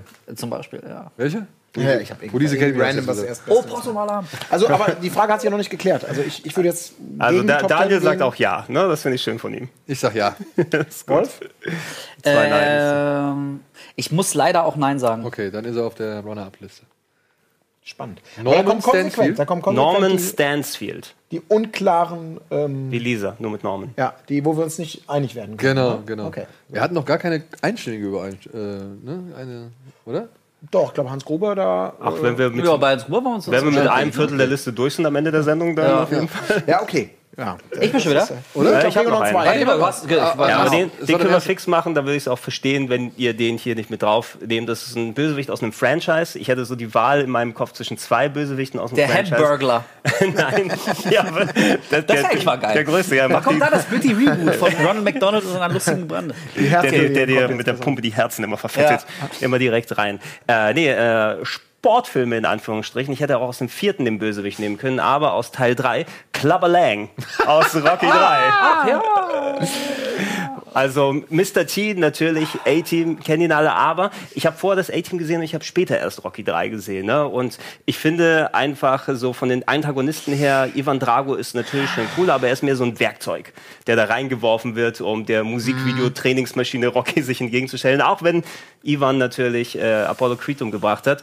Der hier hat einfach Rocky auf seinem niedrigsten Punkt vorher erwischt und äh, kann nicht aufhören zu schnattern, ist wirklich eine beeindruckende Präsenz. Und äh, immer, äh, wenn ich an so Rocky-Bösewichte denke und was gerade so Sportantagonisten, Stallone-Antagonisten angeht, dann Clubber Lang ist schon äh, stopp. Gefällt mir. Aber weißt du, was ich das Sch- Schlimme finde bei Clubber Lang? Der hat so kaum Background. Ja, Clubber Lang er labert sich so, durch. Der Clubber Lang ist einfach nur Er ist da, um zu zerstören. Ja, der ist sauer, dass Rocky halt Weltmeister ist. Ja, irgendwie. Mehr, mehr hat man irgendwie nicht mitbekommen. Bei Drago fand ich das eigentlich das Tragische, dass er ja diese hochgezüchtete Maschine ist, die ja Er ist halt echt nur ein Werkzeug. er ist so ein, so ein Rennpferd oder sowas, ja. I Oder so must ein, break you. ja, so ein, Zucht, so ein Zuchthengst oder keine Ahnung was. Ja, Ja, der da halt wird, wirklich wird hochgedruckt eben da, die ganze Zeit. Also Ja. ich, ich finde, dass sie eben, es ist schön, dass Ivan Drago da ein bisschen mehr dahinter steckt, aber das ist natürlich auf die andere, andere Art und Weise noch viel plumper, ne? Also jetzt, das Also, ist, äh, ja. Jede also da Geschichte ist- von Ivan Drago ist jetzt auch nicht Krieg und Frieden. Ja. Also Ja. er wird gezüchtet, um Rocky Ja. zu zerstören. Ich wollte es Also nie, von aber ich daher- muss zuschlagen, weil ich sonst. Ich, ich will es auch gar nicht beschönigen, oder beziehungsweise ich will es auch gar nicht irgendwie höher machen, als es ist. Aber bei Clubber Lang hat mir immer so ein bisschen irgendwie noch was gefehlt, ja. Weil dafür Also ist bei- Clubber Lang auch nicht wirklich lang im Film. Ja, bei, bei Klaverleng hatte ich immer so ein bisschen das Gefühl, dass was sein Charakter großteilig ausmacht, vielleicht ist, dass er von Mr. T gespielt wird. Und ich finde es auch sehr schwer, irgendwie die Rolle und die Leistung von, von der Figur, von der Kunstfigur Mr. T zu trennen. Ja. Äh, von daher. Ich glaube auch, ich meine, er ist so ein bisschen, ist halt auch im Film halt eine Showfigur. Er ist der Böse von den beiden. Er ist der sportliche Rivale mit Großkotzigkeit. Ja. Äh, und das ist, das reicht mir persönlich noch nicht für, für, eine, für die Charakterisierung Schurke. Also da fehlt mir auch so ein bisschen das, das Fleisch dahinter. Da ist halt nur der Gegenspieler. Ja, genau. Das ist so wie im Wrestling. Der eine ist eher der Herzensmensch, der andere ist der Böse, weil er Oh ja, schwarze cool. Klamotten trägt oder so. Schwarz und Weiß macht auch Also Spaß. mir ein bisschen zu sehr im, im, im, im Showkosmos Boxen ist er, ist er der Negative, aber so für einen absoluten Schurken. Ihr sagt unter den Schurken aber wirklich der Showman eben. Ja. Ne? Ich meine, er ist mit einer der härtesten Gegner, die Rocky jemals hatte, finde ich ja gut. Ja, aber er hält auch selbst dann später keine drei Runden durch. Ja, aber das ist das sagen. Beste bei dem Showman. Ist mehr, ist Showman ist mehr Show. Ne? Okay, Ja, bei acht genau. Runden hätte ich jetzt gesagt auf die Liste, aber. Ja, Ja, genau. aber, ne, Ja. also Also mehr als drei hätten schon sein sollen. Also ich würde mein, ich würde, um es kurz zu machen, von mir Ja, aus. Ich also ich, ich sehe die Argumentation so als, als Ja. Liebhaber. Ich habe auch kein Problem mit ihm, aber ich finde auch für die Liste reicht's nicht. nee, nee. Okay, pass auf. Ähm, ai, ai, ai. Pass auf, dann nehme ich mal ein. Ich bin mir auch nicht ganz sicher, wie der hier ankommt. Ich werde vielleicht ein bisschen argumentieren müssen, aber ich nehme Frank Booth aus Blue Velvet. Oh, der, ja. der für mich so mit so die, die Blaupausen-Archetyp. Psycho. Für, genau, für, für einen charismatischen, aber völlig wahnsinnigen, unberechenbaren Psychopath ist. Ja. Also der, der wahnsinnig schnell schwankt zwischen, zwischen Ekstase und, und Saufen und Bier trinken und jemand verkloppen. Und in der nächsten Szene siehst du ihn aber heulen in dem Nachtclub sitzen, äh, weil jemand Blue Velvet singt und er ist davon so angerührt. Was trinkst du für ein Bier? Ja, genau. Heiligen Fuck, Heiligen die- Papst. Blue Ribbon. Ja, genau. Heineken, fuck die Scheiße. Und also, man, äh, es gibt auch manche Filme, und ich habe sogar einen noch auf der Liste, und äh, da muss ich über das Problem reden. Bei manchen Filmen die konzentrieren die sich so dermaßen auf den Bösewicht, dass der Rest des Films ein bisschen drunter leidet. Und hier habe ich auch auf jeden Fall das Potenzial gesehen. Vielleicht liegt es an David Lynchs Inszenierung, dass du generell nicht so ganz genau weißt, in welche Richtung die Story geht. Aber ähm, in diese Falle ist er für mich nicht getapst, sondern er verkörpert so für mich die, die Faszination des gesamten Films Blue Velvet in einer Figur. Äh, und das ist Frank Booth. Und auch hier wieder, ich meine, der Schauspieler war halt einfach geil. Und er, er beherrscht verdammt nochmal jede Szene. Und du weißt am Anfang einer Szene nicht, wie sie endet mit ihm. So ein bisschen wie Hans Lander, weil er halt so wahnsinnig unberechenbar ist. Ich fand den, ich weiß nicht, wann habe ich Blue Velvet zum ersten Mal gesehen? So 13, 14 oder so. Und ich fand den so unheimlich, diesen ganzen Gesamttypen. Ich hatte wirklich, ich hatte echt Respekt vor dem, weil du nicht weißt, ob du heil irgendwie aus dem Treffen mit dem rauskommst. Und, ist- deswegen schmeiß ich Frank Booth ins Rennen. Und ist auch so angsterfüllt, also so, so angsterzeugend irre, ne? Wenn er da hockt, Baby will ficken und dann mit dem Ja, genau. Das, das ist nicht so auf so eine, äh, oh, oh das ist ja so, so ein cooler, quirky Bösewicht. Guck mal, Nee, was nee, nee, der sondern ist ist wirklich so- richtig, richtig unangenehm. Ja, ist ein unangenehm schlimmer irre, Typ. Ja. Ja, also fast. äh, Ich hatte ihn auch tatsächlich der, bei mir in der erweiterten Liste, weil Dennis Hopper auch fantastisch ihn darstellt. Ähm, ich, würde mein, ich würde meine Stimme jetzt nochmal zurückhalten, weil er steht für mich äh, doch so 80 Prozent in der Faszination äh, für etwas, was auch, wo es jemanden gibt, den ich jetzt auf der Liste habe, der das noch stärker repräsentiert. Okay. Ähm, da komme ich aber gleich zu. Aber alles, gut. was du sagst, ist, ist für mich vollkommen richtig. Nur ich glaube, wir werden irgendwann, äh, es gibt so, ein, das ist so eine, so eine gewisse Archetypigkeit von, von Gangster-Bösewichten. Ähm, die die gibt es auch in anderen Filmen und kommen häufiger vor. Hier ist noch ein bisschen dieses David Lynch-Ding drin, so ein bisschen dieses Überdrehte und noch ein bisschen unklarer. Aber ähm, ich habe ihn zugunsten eines anderen Schauspielers, der ähnliche Rollen spielt, ohne den Lynch-Wahnsinn, äh, nicht auf die Liste genommen. Deswegen Okay. würde ich, ich, ich, ich halte mich da jetzt noch mal raus, aber ich bin sonst voll bei dir. Also großartig. Okay. Ich habe den Film auch nur einmal gesehen, als er rausgekommen ist. Deshalb außer den ikonischen Szenen, an die sich jeder erinnert, ähm, habe ich ihn auch nicht als Gesamtkunstwerk präsent. Deshalb würde ich mich da auch nochmal zurückhalten. Aber es ist eine gute Gelegenheit für den Lynch-Podcast, Daniel, da nochmal die Filme alle zu schauen. Blue Velvet ist nicht das Problem. Ja, die anderen auch. Was bitte. ist denn Das das ist ja aber auch der Problem? zugänglichste, der muss man ja auch irgendwie mal sagen. Ne? Blue Velvet ist jetzt Von David. Lynch? Finde ich schon. Straight Story? Also den finde ich, find ich weitaus Ja, zugänglicher. also als- Straight Blue Story Velvet kann sich auch meine Mutter angucken, aber mit Blue Velvet wird schon schwierig. Ja, ich bin nicht von den, nicht von den, von den, von den Spitzen, so, was, was Gewalt oder sowas angeht. Aber so grundsätzlich von, vom Weirdness-Faktor und allem her. Nee, Ja. Straight Story. findet ihr? Straight, ja, Straight Story. Okay, das ist vielleicht eine andere Ja, Diskussion. ist- Ja, Das ist was Da sind wir anderes, schon- ja. Dann lass Ich mich aber erstmal 3 der zugänglichen David Lynch. Ja, das, da. das kann vielleicht sein. Ja. ja. Ja. Ja. Also ja, ich, Leute, also auf die Jetzt Liste haben wir gerade gesagt. eindeutig sicher. Ähm, ich, ich bin für Frank Booth auf die Liste. Dann Ich auch. Hängt es an mir ja gar nicht mehr ab, oder? Ach, doch, du- ich, ich, ich wow. halte es mir noch offen, weil ich würde Oh. einen Konkurrenten vielleicht ins Feld finden, wo wir vielleicht sagen, Okay. oh, die sind so ähnlich, dann nehmen wir jetzt den, den stärkeren. Ich sage erstmal nein, weil ich das nicht vernünftig beurteilen kann. Okay, dann hängt es gleich an mir. Fuck, ey, dann ist es ja wirklich jetzt hier, oder? Weil es ist 2-2. Oder ist es. Es steht, Es nein, es steht jetzt 2, 1 Ja. und Fragezeichen. Ich, würd's, ich vertage meine Entscheidung. Und dann Das würde ich mich ist- euch Siehst du, anschließen. und das ging nicht beim anderen vorhin, dass ich vertagen Ja, kann. in diesem Fall glaube ich tatsächlich, dass wir uns einig sein werden, dass, dass sie mehr für eine bestimmte Type Bösewicht stehen. Und wir Ja. werden uns dann für den stärkeren entscheiden und dem Ja. werde ich mich anschließen. Okay, wir vertagen diese Entscheidung, dann machen wir jetzt erstmal Werbung und äh, melden uns dann gleich mit dem zweiten Tipp von Wolf zurück. ja.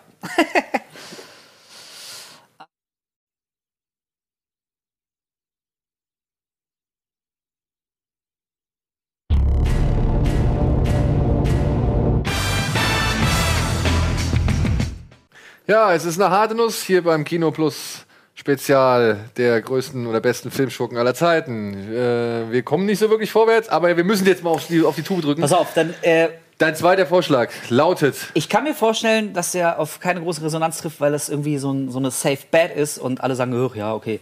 Aber nach wie vor ist für mich der T1000 aus Terminator 2 einer der geilsten Film, Filmbösewichte. Ist auf meiner Liste auch drauf. Sehr gut. Ich finde irgendwie, also der, der, auch hier, der beherrscht die Szene, der frisst die Szene und man muss ja auch sagen, dieser, dieser Morph-Effekt, der irgendwie danach bis zum Erbrechen parodiert wurde, es ist ja nichts Neues mehr. Aber ähm, diese eine Szene, als er sich verflüssigt und durch die Gitterstäbe geht und dem, dem Gefängnisdirektor, dem Gefängnisdirektor fällt so die Zigarette aus dem Mund, weil er sowas noch nie in seinem Leben gesehen hat. Genauso habe ich mich damals auch gefühlt. Ich dachte so, ey, Alter, holy shit, ey, das, boah! Ey, und von daher, ähm, die, diese eiskalte Art von, von Robert Patrick, äh, Der danach nie wieder was in Verbindung mit, mit dieser Motivation, also da finde ich es so schön, dass es keine Grautöne gibt und keine Erklärung, wo es nicht mehr Erklärung gebraucht hätte, als Ja, gut, es ist eine fucking Maschine Genau, mit einem ist eine fucking- Programm und einem Ziel. So, ja? also, Genau, aber, aber das meine ich. Also für mich muss jetzt nicht jeder Filmbösewicht irgendwie noch mehr Ebenen haben Mhm. oder, oder irgendwie noch was anderes, was man im Laufe des Films erst erfährt. Also manchmal ist so ein Bösewicht auch einfach nur so ein Werkzeug. Und Mhm. deswegen ist er vielleicht, was das angeht, intellektuell jetzt nicht so, so spannend irgendwie zu analysieren und so befriedigend.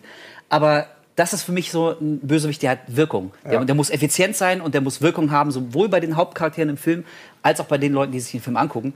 Und das hat er für mich so absolut zu 100% geschafft und deswegen sage ich T1000. Es ist ja auch der, der Bedrohungsfaktor. Ne? Als, als, Ja, äh, der ist fucking bedrohlich, Bevor genau. der Film rausgekommen ist, äh, wurde ja eh äh, sehr viel in den Zeitschriften publiziert und gesagt, oh, der T1000 hat kein festes Gesicht, sondern er kann sich in alles verwandeln. Und da habe ich mich sehr gewundert, als der Film dann gelaufen ist. Da steht Schauspieler T1000 hier, Robert Patrick. Ich dachte, der hat kein Gesicht. Aber äh, er hat eben äh, das zentriert. Ne? Also du hast eine Handvoll Schauspieler, die du dann auch in der Rolle kurz gesehen hast. Aber das ist immer wieder diesen Ankerpunkt. Und ich kann dir bei allem dann dabei pflichten. Ich hätte vielleicht noch die Diskussion in mir gehabt, ob du lieber den T800 dann nimmst. Das wäre jetzt meine weil er ja, Frage. weil er ja auch dann, äh, das hat er aber letzten Endes, äh, das war auch so eine, so eine kurzfristige Entscheidung, habe ich auch gesagt, T1000.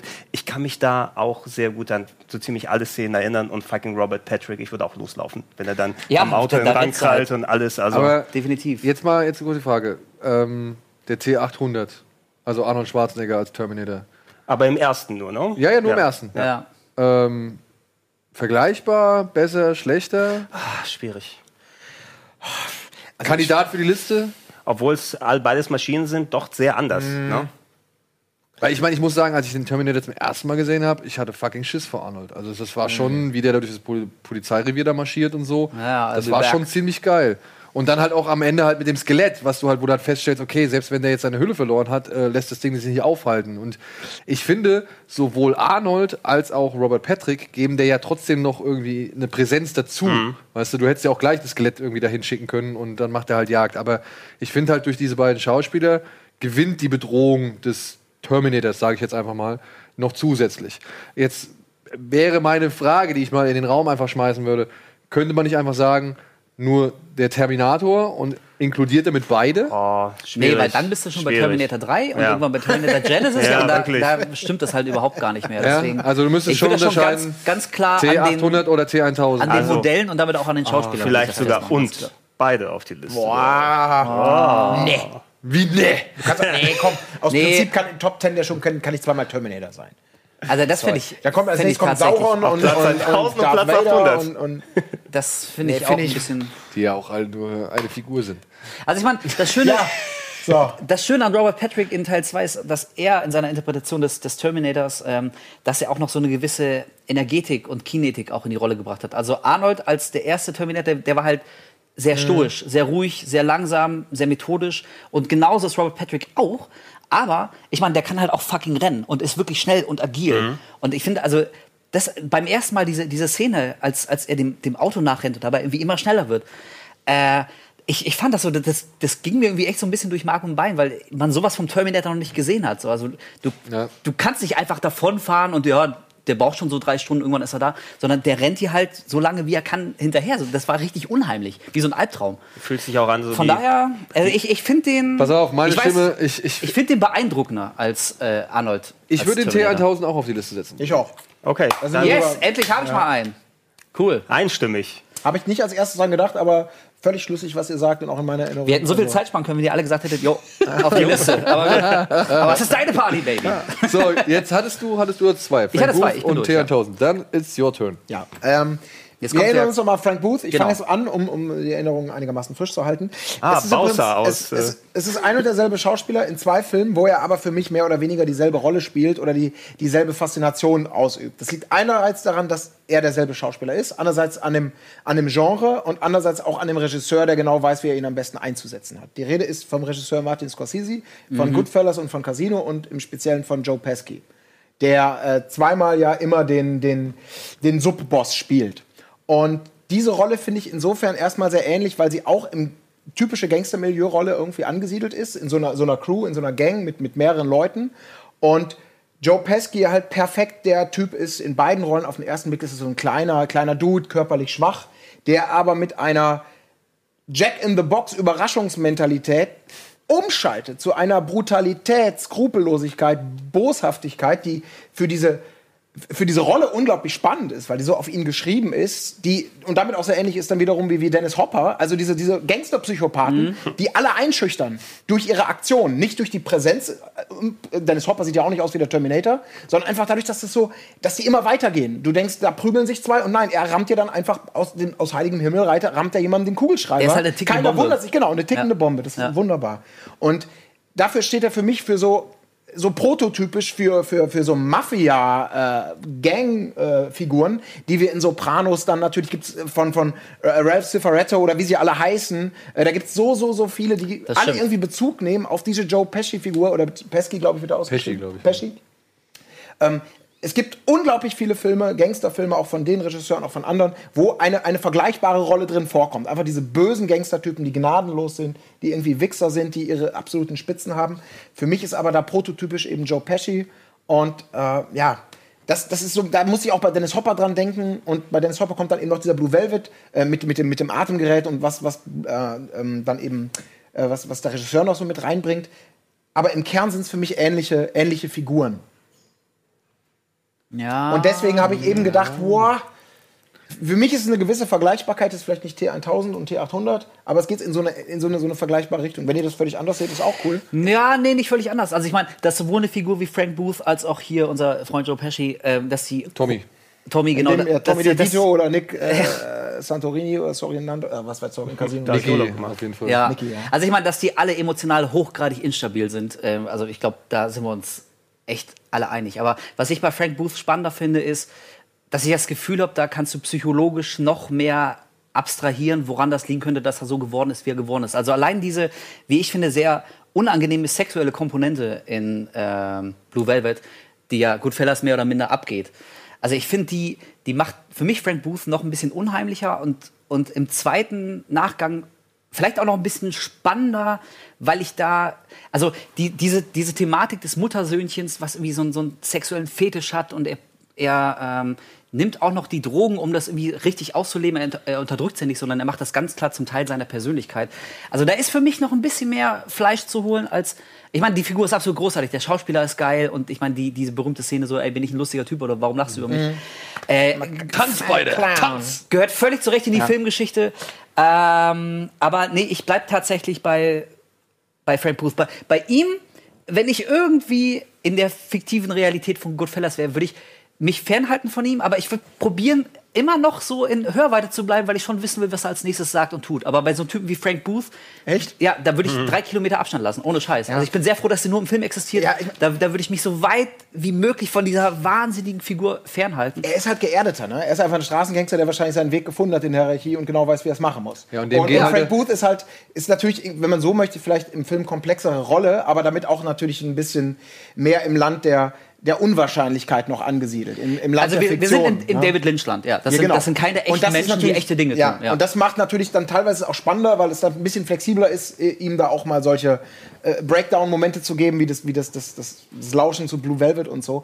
Da, da ist natürlich weniger Raum in, in so einem Biopic über 30 Jahre, wo er einfach eine Funktion in diesem Gangster, äh, Gangster-Geschichte hat. Ähm, aber das ist, glaube ich, so ein bisschen Geschmackssache. Ich weiß es nicht. Äh, Oder wir können es auch abkürzen. Seid ihr der Meinung, das ist unabhängig von, von Blue Velvet ein, ein, ein, ein Charakter, ein Kandidat für so eine Liste? Also sicherlich, äh, jetzt, du hast ja zwei Filme genannt mit Goodfellas Mhm. und Casino. Das Ding ist, in meinem Kopf verschwimmen jetzt die Performances. Ne? Die Und sind das- halt auch so ähnlich. Ja. Ja. Es ist immer die, eigentlich wirklich die, dieselbe Rolle, die er da spielt. In meiner Erinnerung. Natürlich mit Nuancen, Also er, aber er weiß, wie er es machen muss. Ja. Und, und natürlich ist es so, wir wollen ja die Rolle rausstellen und nicht den Schauspieler, der die Rolle macht. Ne? Ich könnte jetzt nicht trennen, welcher Part war wie, wo da. Natürlich, Goodfellas kann ich mich am ehesten erinnern. Casino habe ich jetzt nicht so häufig geschaut. Ähm, Da und ist ähm, übrigens die Szene mit dem Stift. ja. Und äh, wie, wie lang? Der war auch nicht für Ewigkeiten im Film doch dabei, oder? Der Äh, ist er? irgendwie- Doch, ja, der ja, war doch äh, ohne spoilern zu wollen, aber der stirbt hochgradig auch. Richtig. Wo das kippt, also wie er stirbt, das ist richtig so schäbig. grauenhaft Aber eher schäbig. spät es, Richtig ja. schäbig. ja. Aber noch schäbiger ist es eigentlich bei Casino, ne? Bei Casino, äh, Ja. meine ich gerade. Da finde ich es echt so, dass man denkt, oh bitte, sch sch- schneid weg. Das ist, es kippt gerade alles und meine, alles, was ich aufgebaut hatte, mein moralischer Kompass, weil diese Szene so schäbig ist, kippt gerade komplett. Also das- Und ich meine, er hat ja eine dritte sehr große Rolle, die so ein bisschen in die Richtung geht. Äh, Kevin hier. allein zu Hause. Ja, was Harry Ja. oder Marv von den feuchten Banditen? Also, ich meine, da sehe ich so, so einen, so einen Also, kleinen weißt du, da Tommy. Little Ja. Weapon oder so. Leo Ja. Getz, Entschuldigung. Ja. Leo Getz. Leo Getz, Ja. ja. Ja. Ich, pass auf, ich sehe es so, in der Liste der besten Gangster aller Zeiten, also wenn wir jetzt die Top 10 aller Gangster irgendwie zusammenstellen würden, da wäre Joe Pesci auf jeden Fall ganz Ja. weit vorne mit dabei und definitiv. Ähm, bei Bösewichten, ich weiß nicht. Weil das Ding ist, wenn ich so ein Typ wäre wie Robert De Niro, hätte ich noch Bock mit Joe Pesci abzuhängen, weil mir macht er nichts. Weißt du? Also, Hoffst du. also ja, wie Jimmy halt im, Ja. Film. So, also deswegen, so wirklich Angst habe ich vor Joe Pesci auch nie gehabt. Okay, ich finde es genau, da wo du denkst, bitte lass mich nie mit der Aufzug fahren. Ich gucke einmal in Ja, aber wenn ich dann- Das also- ist dann das Ja, aber, Faszinierende. aber, Das ist aber, dann aber, genau, aber genau das meinte ich. Er, ähm, also bei ihm schaffen es manche Charaktere auf seine gute Seite zu kommen, dass sie sich relativ, immer ein kleiner Restzweifel, aber relativ sicher sein können, dass er ihn nicht irgendwann von hinten auf einmal eine Kugel in den Kopf schießt. Weil, weil, er, weil ihm gerade danach ist oder jemand hat ihn geärgert. Also ich glaube, so, wie du meinst, Robert De Niro, glaube ich, der weiß ihn zu handeln und deswegen ist er relativ Ja, safe. aber auch nur, weil er- aber beim Typen wie Frank Booth, da gibt es keinen einzigen Charakter, der sich sicher sein kann, Genau. da, dass er den Abend vielleicht nicht überlebt, weil er einfach nur einmal was Falsches gesagt hat. Und wenn die sich seit Ja. 20 Jahren kennen, aber Frank Booth, der ist halt wirklich, der ist tiefgradig irre, der ist völlig wahnsinnig. okay. Aber ich meine, ey, gut, hatten wir schon. Also Für mich ich, ich bleibe ist bei genau- Frank Booth, ja, sagen wir es ja. Ich glaube, äh, Frank Booth würde ich nie begegnen. Aber bei solchen Typen hast, gibt es die Wahrscheinlichkeit, dass du einem Joe Pesci in der Bahn begegnest. Und das finde ich gerade daran so unglaublich, äh, so, so, so unkomfortabel. Aber das ist, äh, weil genau Ja. so ein Typ sitzt da, der dann plötzlich, was guckst du mich an? Ich hab dich nicht anguckt, lüg ich? So, Das ist, kennen wir ja alle. Das ist halt einfach, er geht mit dieser Ghetto-Chutzpe daran. Er will Ärger und den kriegt er auch. Egal wie, egal wie bagatellig die Situation ist. Und solche Leute laufen draußen auf der Straße. Ja, wie früher Ritchie. Aber, aber, Nee. aber, aber Frank Booth ist unwahrscheinlich. Nicht. egal. Guck ich oder was? Ich glaube, hier herrscht auch demokratische Einigkeit, dass der nicht auf die Liste kommt. Ja, oder? muss oder Gregor was sagst du?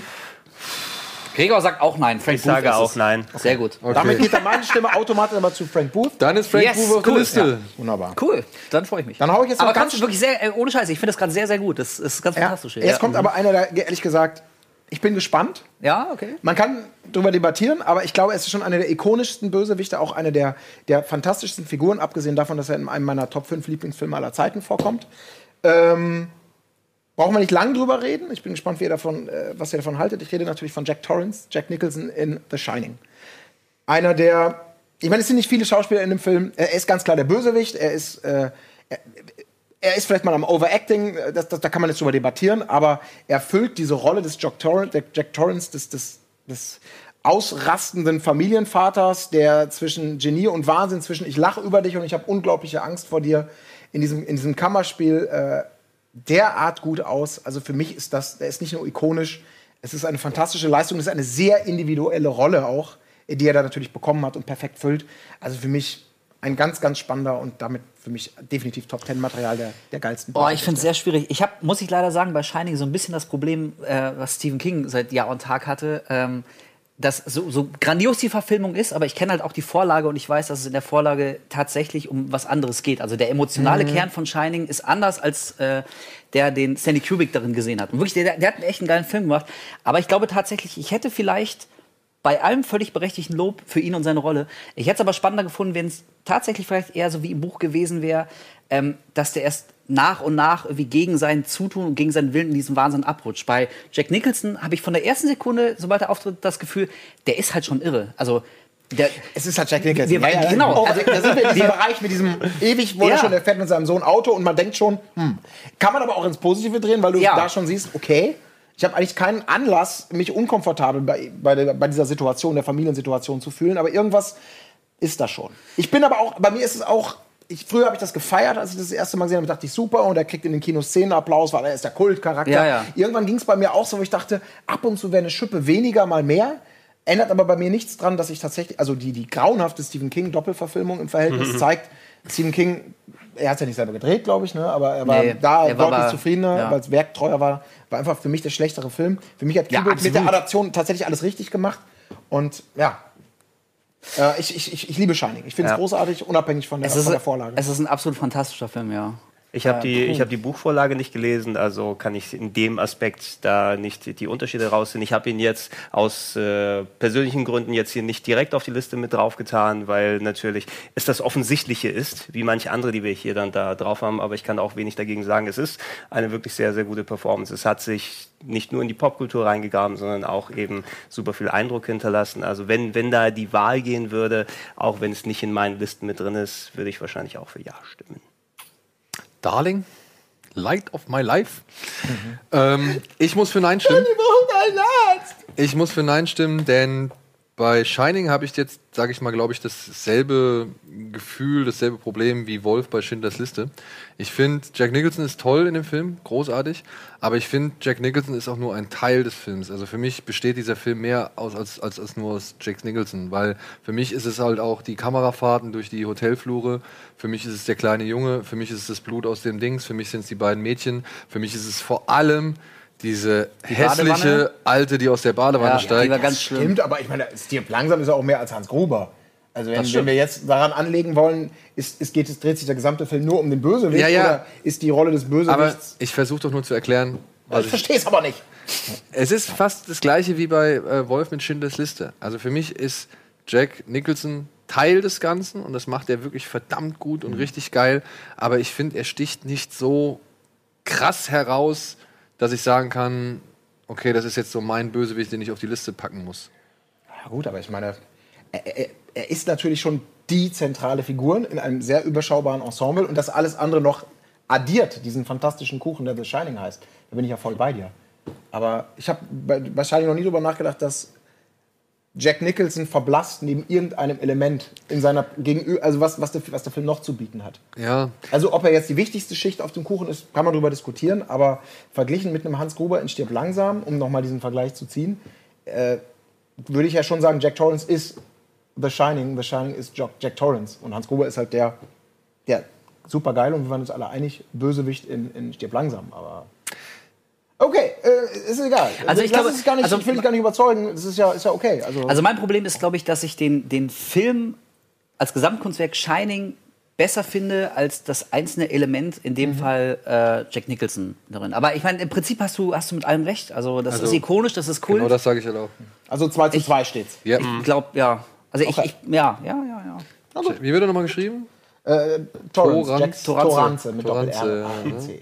So, dann bin ich dran. Das ist die Frage. So, jetzt, haha, was haben wir denn noch nicht? Soll ich jetzt mal hier den Sack, äh, die, die, die, Ich gebe eh ein Veto. Der Eisberg. Du sagst. Aus Prinzip schon. Aus Prinzip, ja. Ja. Lass mich nicht anmerken, ist aber so.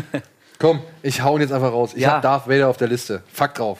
Ja, das ist nun mal halt äh, eins der größten Ja, Franchises dieser ja, Welt. Es hat ja. mich begleitet über Jahre hinweg. Er ist, es ist eine der Bösewichte, die ich von klein auf mitgenommen habe. Er wird nicht umsonst auf allen Listen irgendwo auch mal genannt so und ey, es ist Darth Vader. Weißt du? Aber Darth Vader, Episode 4, 5, 6. Oder, also wenn, wenn ich dann noch Episode 1, 2, 3 mit reinzählen würde und Das was wir ist ja dann, nicht dann Darth Vader, das ist Anakin Skywalker. Ist es so, es ist die gleiche Figur. Wir sehen nur dann, was wir zu Darth Vader geworden ist und das haut für mich wieder ein klein bisschen weg. Darth Vader pflichte ich dir absolut bei, aber so die dazu gedichtete Vorgeschichte macht aus der Figur und den Charakter, ich kann es nicht trennen. Die Sie, sie hat seinem schwarzen Helm schon ein paar, paar Schrammen und Kratzer Auf jeden Fall. Die Vorgeschichte kannte ich aber nicht zu dem Zeitpunkt, als ich Darth Vader irgendwie kennengelernt habe. Ja, natürlich, wir auch. Ja, und Der hat äh, wirklich Schaden genommen, glaube ich, durch die Vorgeschichte, oder? finde ich halt auch nicht. Also ich, ich meine, ja, also Jetzt ist er, ich meine, du hast doch auch einen Rogue One gesehen. Irgendwie, Da müsste, der muss auf jeden Fall nochmal auftauchen, weil ohne Darth Vader geht's nicht. Er ist mittlerweile so zentral für dieses, für diese, für dieses gesamte Konstrukt und er war so lange irgendwie einfach nur eine Figur. Also eine faszinierende Figur, aber er war irgendwie echt nur ein, ein Spielstein. Und dann wurde er irgendwie echt zu Space Jesus und äh, kein Star Wars Film ohne ihn und er muss immer auftauchen. Es muss irgendwie immer irgendwo um Darth Vader gehen. na gut, da kann, Deswegen- da kann ja jetzt die Figur an sich nichts für. Äh, nee, aber, aber deswegen finde ich es auch ein bisschen schwer, Darth Vader nur so in den alten Star Wars-Filmen Mhm. zu sehen und alles drumherum auszublenden. Also das, das wäre schöner für die Figur, finde ich, ist aber jetzt de facto nicht mehr machbar, weil wir ganz viel anderes schon gesehen haben. Ja, das, das mag alles wohl sein. Ey, auf, ändert, ey, aber auch auf, nicht, ich- ich- ändert aber auch nichts an der Tatsache, dass er halt nun mal wirklich eine absolut ikonische Figur Ey, ist. absolut. Pass auf, ich mach's kurz. Ich sag nein, aber einfach nur, weil ich kein Star Wars-Fan bin und deswegen habe ich auch keine tiefe emotionale Verbindung zu ihm. Aber äh, ich habe absolut gar kein Problem, wenn der, wenn der auf die Liste kommt. Wirklich. Wenn hier dreimal Ja kommt, ist das fein für mich. Ihr seid beide bei Ja, oder? Ich bin nicht bei Ja. Du bist nicht bei Ja? Ach so, Äh, okay. Nein, wirklich auch nur, weil, äh, also nicht aus Prinzip jetzt. Also ich, ich grundsätzlich eint mich mit, glaube ich, mit Wolf, dass wir beide jetzt nicht die riesen Star Wars-Fans sind. Ähm, und ich weiß genau, wenn wir, wenn wir eine, eine Umfrage machen würden, eine repräsentative im Netz, dann würde da äh, definitiv Star Wars wahrscheinlich mindestens Top-3-Material sein. Ja. Aber auf der anderen Seite ist es für mich, wenn ich ich, ich weiß um seine Bedeutung, ja, es ist alles klar, aber für mich ist das hier deutlich persönlicher gefärbt und ich finde da Darth Vader irgendwie auch total abgedroschen. Muss ich sagen. Und deswegen würde ich jetzt einfach meinen Daumen nicht dafür hochgeben. Dafür kannst du dein Mikro hochmachen. Ja, ich finde, Da wurde ihm gleich der Sound ausgedreht. Ey. Also, wir dürfen uns nicht verscherzen mit den Star Wars-Fans. Ich, ich, ich, ich kann die Figur Darth Vader nicht mit dem, mit dem Schicksal von Anakin komplett trennen, aber ich wäre trotzdem bei dir, äh, Daniel, als, als Okay, ikonischer aber Bösewicht. jetzt mal, jetzt mal abgesehen von der Inszenierung oder den Filmen, die, sag ich mal, George Lucas aus dem Schicksal Darth Vaders oder Anakin Skywalker ich wollte nur sagen, dass ich Ja mit Ja stimme. Ja, ja. ähm, nee, Das weil reicht ihm nicht. das, dann ist er halt immer noch auf unserer Runner-Up-Liste. Ja. Ähm, das finde ich gut. Wer hätte das gedacht, dass Darth Vader auf der Mann! Runner-Up Aber jetzt mal, Die sind wieder edgy, die Jungs von Rocket Beans. wir wissen ja, dass die drei Filme jetzt nun nicht die Warum liebst du allergeilsten Star sind. Wars so sehr? Was? Warum liebst du Star Wars so sehr? Ich liebe es. Es Ja. ist großartig. It's the best thing Oh ever! mein Gott! Aber könnt ihr jetzt mal, sag ich mal, Die Fresse halten. nee, nicht die Fresse halten, sondern könnt ihr das trennen, dass die Geschichte eigentlich relativ tragisch ist, nur wie sie George Lucas inszeniert hat, vielleicht doch dann nicht ganz so geil ist. Also, Also du meinst mit der Vorgeschichte in den Episode 1, 2, 3, Genau. oder? Ja, ja, also Ist was tragisch heißt, genug in was, 4, was 5, heißt 6? tragisch? Also sie war dann tragisch, als wir sie noch nicht kannten. Als wir gehört haben, hier, er, war's, er war ein großer Jedi-Ritter und wurde verführt von der dunklen Seite der Macht. So, das war alles, was wir brauchten. Das ist Tragik. Aber dann haben wir gesehen, wie das en Detail ja, aussah. aber das meine ich. Dann wurde es richtig genau, tragisch. Ja, und da wurde es tragisch, aber nur noch für den Zuschauer. Deswegen finde ich, also dieses, ich finde nicht, dass es tragisch war, was wir gesehen haben. Ich fand, das war total, das war dämlich, das war dumm. Das meine ich auch Aber nicht Also, tragisch. ich, mir geht es jetzt eigentlich auch nur wirklich um den, sag ich mal, bis zu Episode 1 angedeuteten Mythos, dass man jetzt, ich meine, wir wissen jetzt, wie es gelaufen ist, oder wir wissen, wie George Lucas sich das irgendwie vorgestellt hat. Es ist alles andere als irgendwie entsprechend unserer Vorstellung oder halt wirklich richtig nochmal in neue tragische Höhen gebracht. Aber nichtsdestotrotz finde ich ja trotzdem, dass die Figur, obwohl sie einigen Schaden dadurch genommen hat, trotzdem auch noch ein bisschen was, also es wurde trotzdem noch was dazu addiert. Sagen wir es mal so. Also es war nicht nur alles schädlich für das Image eines Du Darth meinst Vaders. in, in den drei ersten Filmen, in der neuen Trilogie oder was? Ja, Aber was? Also was, bei dem du dachtest, ja, okay, das ist eine Information, die habe ich gebraucht. Dass er Kinder getötet hat? Also wirklich brauchte man das ernsthaft? Darth Vader war einfach ein Bösewicht in so einem Weltraum-Epos. So, Alles, jeder versteht's, der Sechsjährige versteht's, der 60-Jährige versteht's. Und dann haben wir aber gesehen, dass, dass er wirklich so, so ein- eine Schule von Kindern umgebracht hat. ja aber er wurde ja halt, also das, ich meine, ich sage ja nicht, Braucht dass es es, wirklich? es braucht nicht wirklich, aber es hätte ja gut sein können. Ja, gut, aber Ja, also, ja, okay, komm, wäre mein, hör mal Opa, auf. wär mein Opa eine Frau, hieß er Inge. Also ich meine, hätte, wäre, wenn so. Äh. Ich will ja nur, ja, ich versuche halt nur so ein bisschen noch, egal. Aber ey, wirklich, ich, ja, Ist Ey, es, ist es, I said äh, my piece. es gibt eh wieder böse Kommentare. Okay, machen wir Ja, mit dem Franchise weiter, Ja. denn wir haben noch gar keinen so, also bis auf den T1000 haben wir jetzt äh, wenig Franchise-Geschichten gehabt. Ja. Ja, okay. okay. Das war ein Versuch wert. Ja, ja. Aber da keine, keine. Franchise, die von einem Bösewicht oder von Ah, jetzt sowas kommt's. lebt. Und ich habe überlegt, nehme ich jetzt irgendwie so einen Jason rein, nehme ich einen Freddy rein? Nein, Nein? ich habe mich, weil ich damals, als ich den Film zum ersten Mal gesehen habe, wirklich verjagt habe. Ich habe mich für Pinhead entschieden. Ja. Ist okay. Ich finde Pinhead, also zumindest in den ersten drei, In den ersten drei. in den ersten drei Filmen Und- finde ich Pinhead schon eine sehr, sehr geile Figur. Und natürlich, sie wurde immer weiter erklärt, es wurde immer mehr irgendwie dazu Mhm. gedichtet und es ging immer in irgendwelche billigeren B-Filme ab und, und was weiß ich. Das ist alles schön und gut, aber allein im ersten Ra äh, Hellraiser, ich fand dieses, wir sind Kundschafter des Schmerzes oder irgendwie sowas, das fand ich einfach eine geile Idee. Ich mag diese Oh, no Vorstellung. tears, please. Ja, ich mag diese Vorstellung von der Hölle, die in der oder von dem von dieser Parallelwelt, in der die leben so und der es halt wirklich nur um Schmerz und Fleisch und alles so geht. Und ich finde, Pinhead war zumindest in den ersten drei Filmen eine sehr angsteinflößende Figur. Er wurde, er wurde ja ein bisschen Freddy Krügerisiert später, ne? Mit so ja, ich, und alles, die, oder? diese coolen Sprüche jetzt mal außen vor gelassen, aber allein so die Vorstellung, was ein Pinhead ist, fand ich schon ziemlich, ziemlich geil. Also ich finde leider, ich bin wirklich großer Hellraiser-Fan, ohne Scheiß. Also zumindest von den ersten drei. Super, danach wird es echt schon schwierig. Aber ich, ich finde die Idee und das Konzept von Pinhead äh, finde ich geiler als in der Umsetzung der Filme. Weil, also bei ihm fing, fing der Niedergang wirklich relativ schnell an mit dem, mit dem zweiten schon. Also ich fand Ja. auch den zweiten echt ganz cool, im Krankenhaus. Aber da haben sie schon angefangen, Backstory hinzuzusetzen, wo es echt keine gebraucht hätte. Und sie haben es leider für mich zu schnell geschafft, diese Figur so zu entmystifizieren, dass ich sie auf, auf einer Designebene finde ich immer noch cool. So, so die Nägel im Kopf, so Botschafter des Schmerzes, super cool. Also da, da geht mein kleines Emo-Herz aus der Teenagerzeit, da meldet sich's wieder. Äh, aber so, also leider schafft er es nicht mit den ganz Großen zu bestehen. Leider. Nein. Auch, äh, deswegen, ja, ich, ich muss leider Nein sagen, wirklich. Auch wenn mir das Herz wehtut. Du hast es eigentlich sehr schön gesagt. Also, ich würde mich auch, ich bin auch bei meinen. Es tut, ja, doch, doch, ja, aus, aus, aus den von dir genannten Gründen, weil ich glaube tatsächlich, um das auch noch minimal zu ergänzen oder das gleiche nochmal zu sagen, äh, es ist tatsächlich so, dass das, ein, das ist eine Figur, die im wahrsten Sinne des Wortes irgendwie out of this world ist. Ja. Und wenn man solchen Figuren über das ikonische Äußere, was vollkommen reicht und eine gewisse Handlungsbefugnis in Sachen, in Sachen Bösartigkeit, äh, dem noch mehr gibt, dann entmystifiziert das Ja. er und macht den nicht unbedingt stärker. Und Also, äh, Hohepriester des Schmerzes hätte mir völlig ausgereicht. Ich musste nicht erfahren, dass er ein Soldat im Ersten Weltkrieg war, der Mhm. irgendwie. Also da war schon. ah. Ja, ich verstehe das Bedürfnis und ich weiß auch, dass viele Zuschauer natürlich immer diesen- diesen Hang nach Erklärung Ja. haben. Aber ich kann mir vorstellen, wenn man Hell, Hellraiser heute noch mal, wenn das eine HBO-Produktion oder, eine- oder keine Ahnung, irgendein mutiger Filmemacher mit einem Budget würde das noch mal neu interpretieren, der würde da, der würde da deutlich radikaler wahrscheinlich mit umgehen. Ja. Mutiger, einfach diese Figur Müsste als man. Figur Ja. in Szene zu setzen. Das wäre, wär, glaube ich, noch. Ja, ich, ich liebe den ersten Hellraiser, ähm, aber ich denke, vergleichbarere äh, Bösewichtrollen haben mehr Strahlkraft als Pinhead, deshalb würde ich hier Nein sagen. Ich würde andere auf der Liste sehen. Okay, dann Gregor, äh, ge- ach nee, Quatsch, dann gehen wir erstmal in die Werbung. Danke, Gregor, gehst du mal. Dann Gregor, bitte raus. Das war's, danke. Dann gehen wir kurz in die Werbung und melden uns gleich mit dem letzten Teil zurück, in dem wir hoffentlich mal Och, zu einem Ende kommen. Haben wir, haben wir drauf? Haben wir drauf? Bisher haben wir vier offiziell. Das ist ja nur noch ein Teil. Ja, ist doch gut.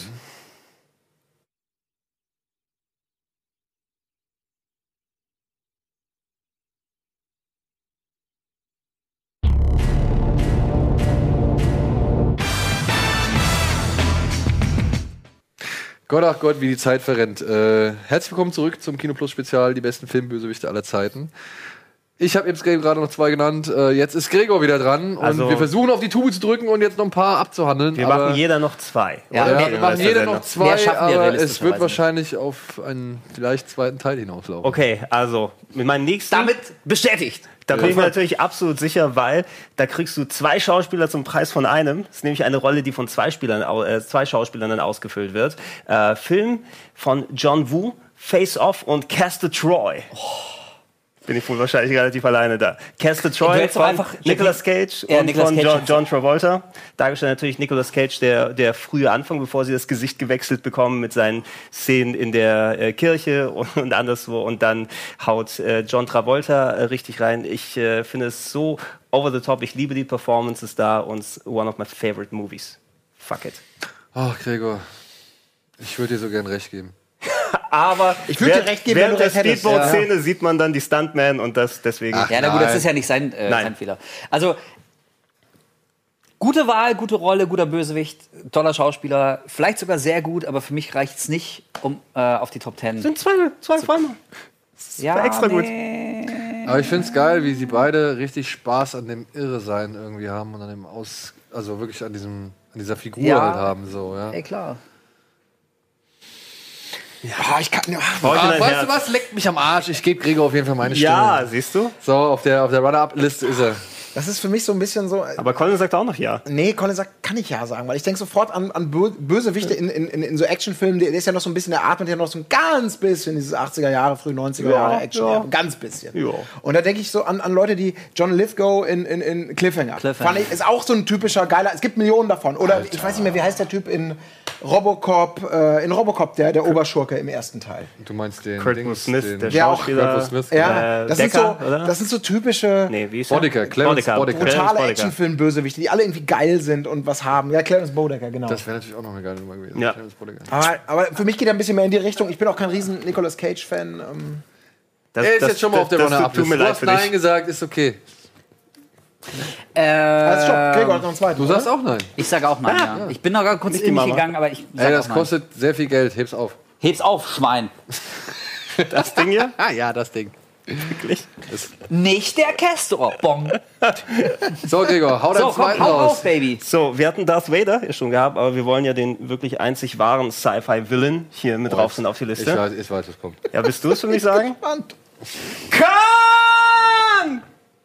Natürlich! Nee. Khan nur Nee. den Sing. Nee, nee. Was, was wirklich, Leute? Ey, Ricardo Montalban mit seinem komischen. es ist alles echt! Ja, Ey, das soll noch seine Fantasy Island. Nein, los. Leute, also ganz im Ernst, ja. Eine ikonische Rolle aus der ganz alten Star Trek-Serie, super auf die Leinwand gebracht, perfekter Antagonist für Kirk. Kirk bringt seinen Sohn um, er bringt Spock um, ja, äh, zitiert Shakespeare, während er reinballert äh, mit äh, äh, dem äh, Raumschiff in, in die Richtung Enterprise. Das ist fantastisch. Das ist wirklich einer, wenn du schon Star Trek-Villains hast, der, der nuancierteste. Also im Star Trek-Universum würde ich sagen, er ist auf jeden Komm, Fall einer der besten. Ihr habt, ihr habt ihn noch nicht mal gesehen, ja, seit Ewigkeiten. Zorn ist Khan. Ja, wann hast du das letzte Mal geguckt? Na, nach dem zweiten Star Trek. Also nach dem zweiten J.J. Abrams Star Trek. Ach so, hast du den noch mal geschaut zum Genau. Vergleich? Na gut, da muss man J.J. Abrams da, also an den denkt man gar nicht, aber ey, Nein, ich, ich, ich, ich habe jetzt auch nicht Benedict Cumberbatch irgendwie äh, rangezogen, aber tut mir leid, ich finde, wenn man sich Ricardo Montalban in der Schüchtert- schüchtert in seine der Brust Kluft, nicht ein. Nein, diese Kluft, diese Ich Brust ist halt einfach wirklich. Er hat einen Ausschnitt, der geht halt einmal hier kurz an den Nippeln vorbei. das irgendwie. war ein Wüstenplanet, wo er da war, Ja. mit 20 Jahren, Also ich tut mir leid, ich fand die Figur leider ein bisschen lächerlich. mit den Würmern. die Würmer waren geil. Also, ich frage mich auch, ob äh, die Figur Khan nicht von dieser Szene Khan so überschattet wird. Nee. Naja, also Also, wenn, wenn ich Khan höre, denke ich tatsächlich auch, ich meine, du, du hast ihn so vorgestellt mit dem ja. Ruf Khan. Ja, klar, weil es ja das, aber das so das bekannteste Gefühl, ist. dass ja, aber ich meine, also wenn das bekannteste über einen Bösewicht ist, dass jemand anderes seinen Namen brüllt, dann ist der Bösewicht an sich aber vielleicht ja nicht so wahnsinnig das. Bekannte bei nicht so informierten Leuten ist es. Das ist das Problem. Das Ding ist es eben, ne? Nee, ich muss Äh, sagen, ich kann also, aber auch, ich kann bei- beim besten Willen nicht. unglaublich. Also, bei der Konkurrenz, ich meine, alle, was Ja. ich auf der Liste habe. Also- und wir sind längst bei dem Punkt, wo wir dem anderen nicht mehr die Butter auf dem bei Brot Story gönnen. of Ricky waren, ey. ja, aber ey, Gar nicht ein Ja, du kannst ihn gerne auf die Laufbandsliste setzen. Natürlich kommt Okay, er da da drauf. kommt er auf die Kahn. Aber auf die ich verstehe Kahn-Liste. zwar nicht warum, aber gut. Alter. Nee, komm, Kahn, also egal. Nee, der, das, das Fass mache ich jetzt nicht auf.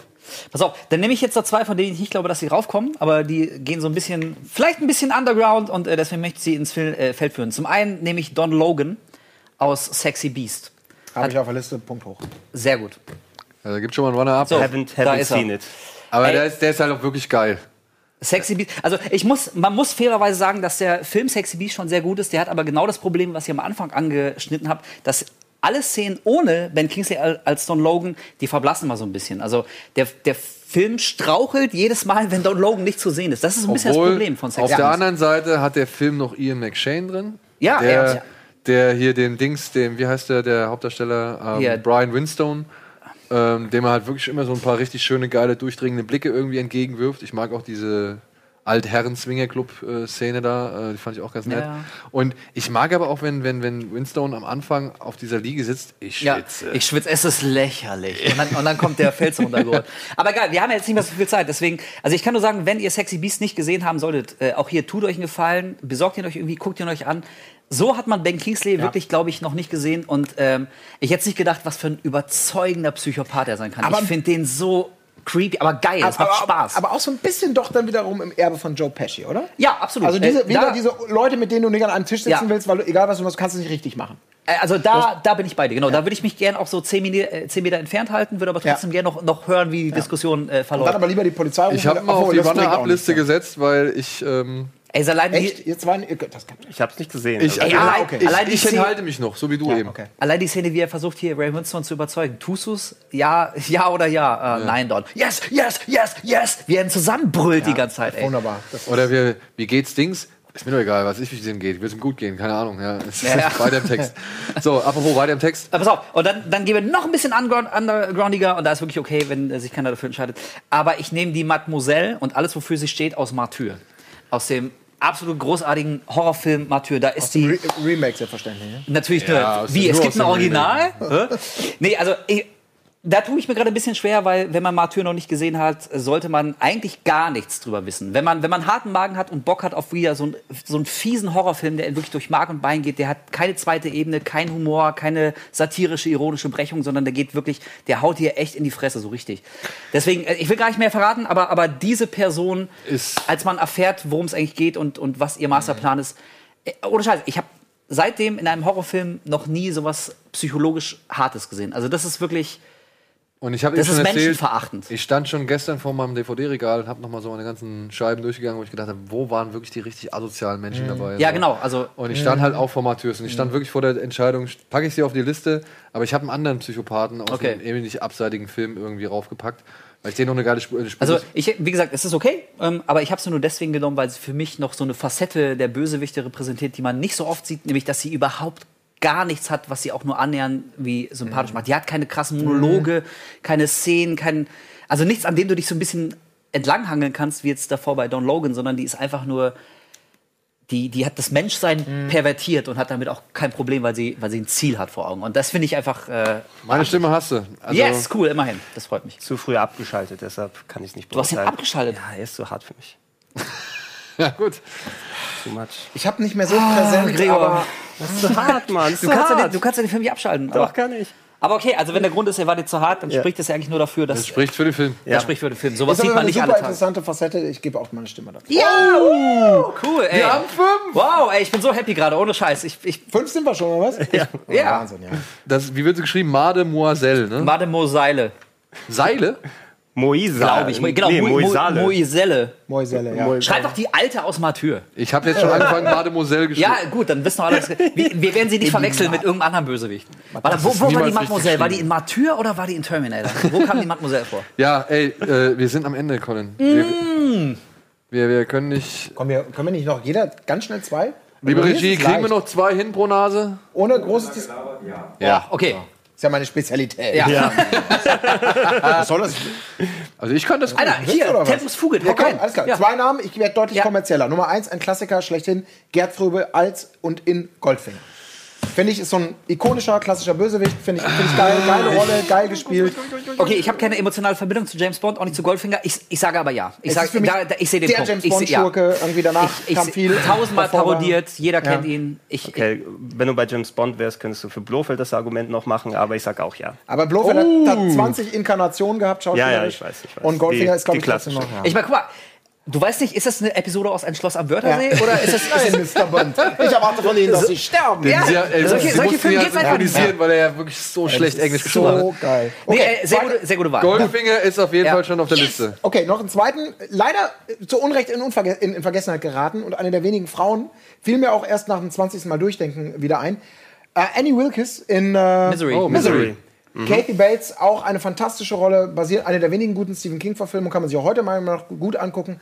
Eine wunderbare Psychopathin, die zwischen Mitgefühl und ich bin eigentlich eine ganz Liebe zu absolutem Wahnsinn inklusive Ja, und Fangirl, ne? brutale und Fan- ja ja, also fantastisch. Gar nicht gar nicht viel zu reden, finde ich ist, ist irgendwie so in Vergessenheit geraten. Damals wurde ihre Performance mega abgefeiert. Hat einen Oscar Ah, und heute auch noch gut. Ja, ach so, siehst du mal.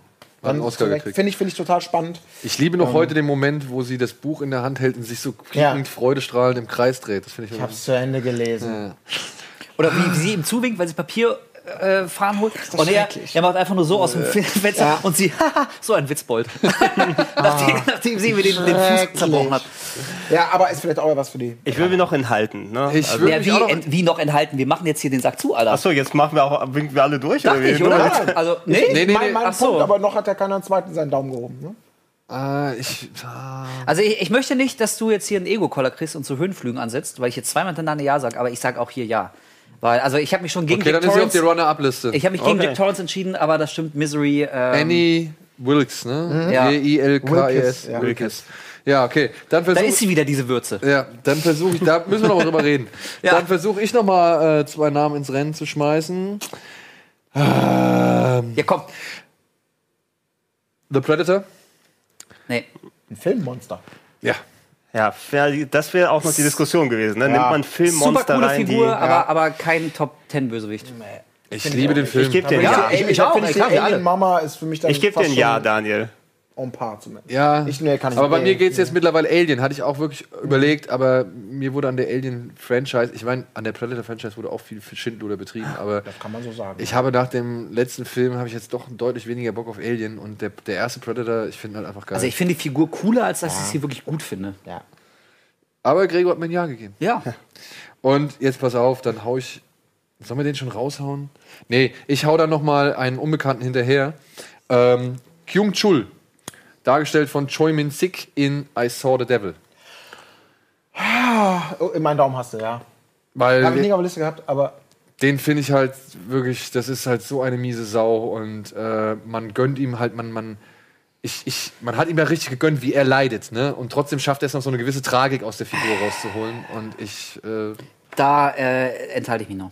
Da muss ich noch ein Zwiegespräch mit mir selber führen. okay, I- aber I er ist did auf see- Abliste. I did not see the devil. Ja, dann lass dir einfach von zwei vertrauenswürdigen Menschen Ja, nee, nee, versichern, also dass das, äh, das lohnt. geht jetzt aber nicht. Gregor, du wirst jetzt hier nicht deinen letzten Funken Selbstachtung über Bord werfen und dich hier so auf die Seite ziehen lassen. Nein, ich... ich äh, Ist das guck klar, dir den- mein Lieber? guck dir Ist ja den- klar, dass da eine ich kann- Beleidigung enthalten oh, war, das, ne? das ist den- angenehm. guck dir den ich kann nicht Ja sagen. Guck dir den Film mal an, Ja. falls du noch nicht gesehen hast. Ist ihm zu hart. Ja, das würde ihm wahrscheinlich zu hart sein. Guck ihn an. Das fängt trotzdem an. So, damit haben wir schon mal sechs. Das ist Von- gut. Nicht schlecht. Ja, Also, wir haben Hans Gruber, Hans Lander, den T1000, Frank Booth, Mademoiselle und Goldfinger. Schlimmer geht schon. Also, schräger das wäre doch mal ein Suicide Squad Movie. Right there, Leute. Ohne Scheiß. Slipknot, Alter. Wer braucht Slipknot? Ey, Die Enchantress. Bullshit. Hier, Alter. Ja. Das wollen wir sehen. liebe Freunde, wir bringen das zu einem Ende. Wir bringen das zu einem Ende nach meinem Urlaub irgendwann in einer fernen Zeit. Aber wir schaffen das. Ich hoffe noch in dieser Ich bin Konstellation. gern noch ein weiteres Mal dabei. Ja, okay. Ja, ich guck Dann äh, verzeiht uns, wenn wir uns hier wieder festgelabert haben, aber ihr kennt das Spiel, ihr habt es ja jetzt schon zweimal erlebt. Aber es macht immer wieder Spaß, Ja, sich muss- diese Herausforderung zu stellen. Es macht eine Menge Spaß. In diesem, Spa- in diesem Sinne, äh, Gregor, vielen, vielen Dank, Wolf. Gregor, vielen, vielen Dank. Daniel, vielen Dank. Colin, auch vielen Dank. Wolf. Es, Und ihr Lieben da draußen, äh, vielleicht sehen wir uns nächste Woche, vielleicht aber auch nicht. Ich weiß nicht, wie ich es schaffe, noch eine Folge vorzubereiten, aber mal gucken. Wir haben ja so die eine oder andere Sache im Pedo. In diesem Sinne, tschüss, bis zum nächsten Mal.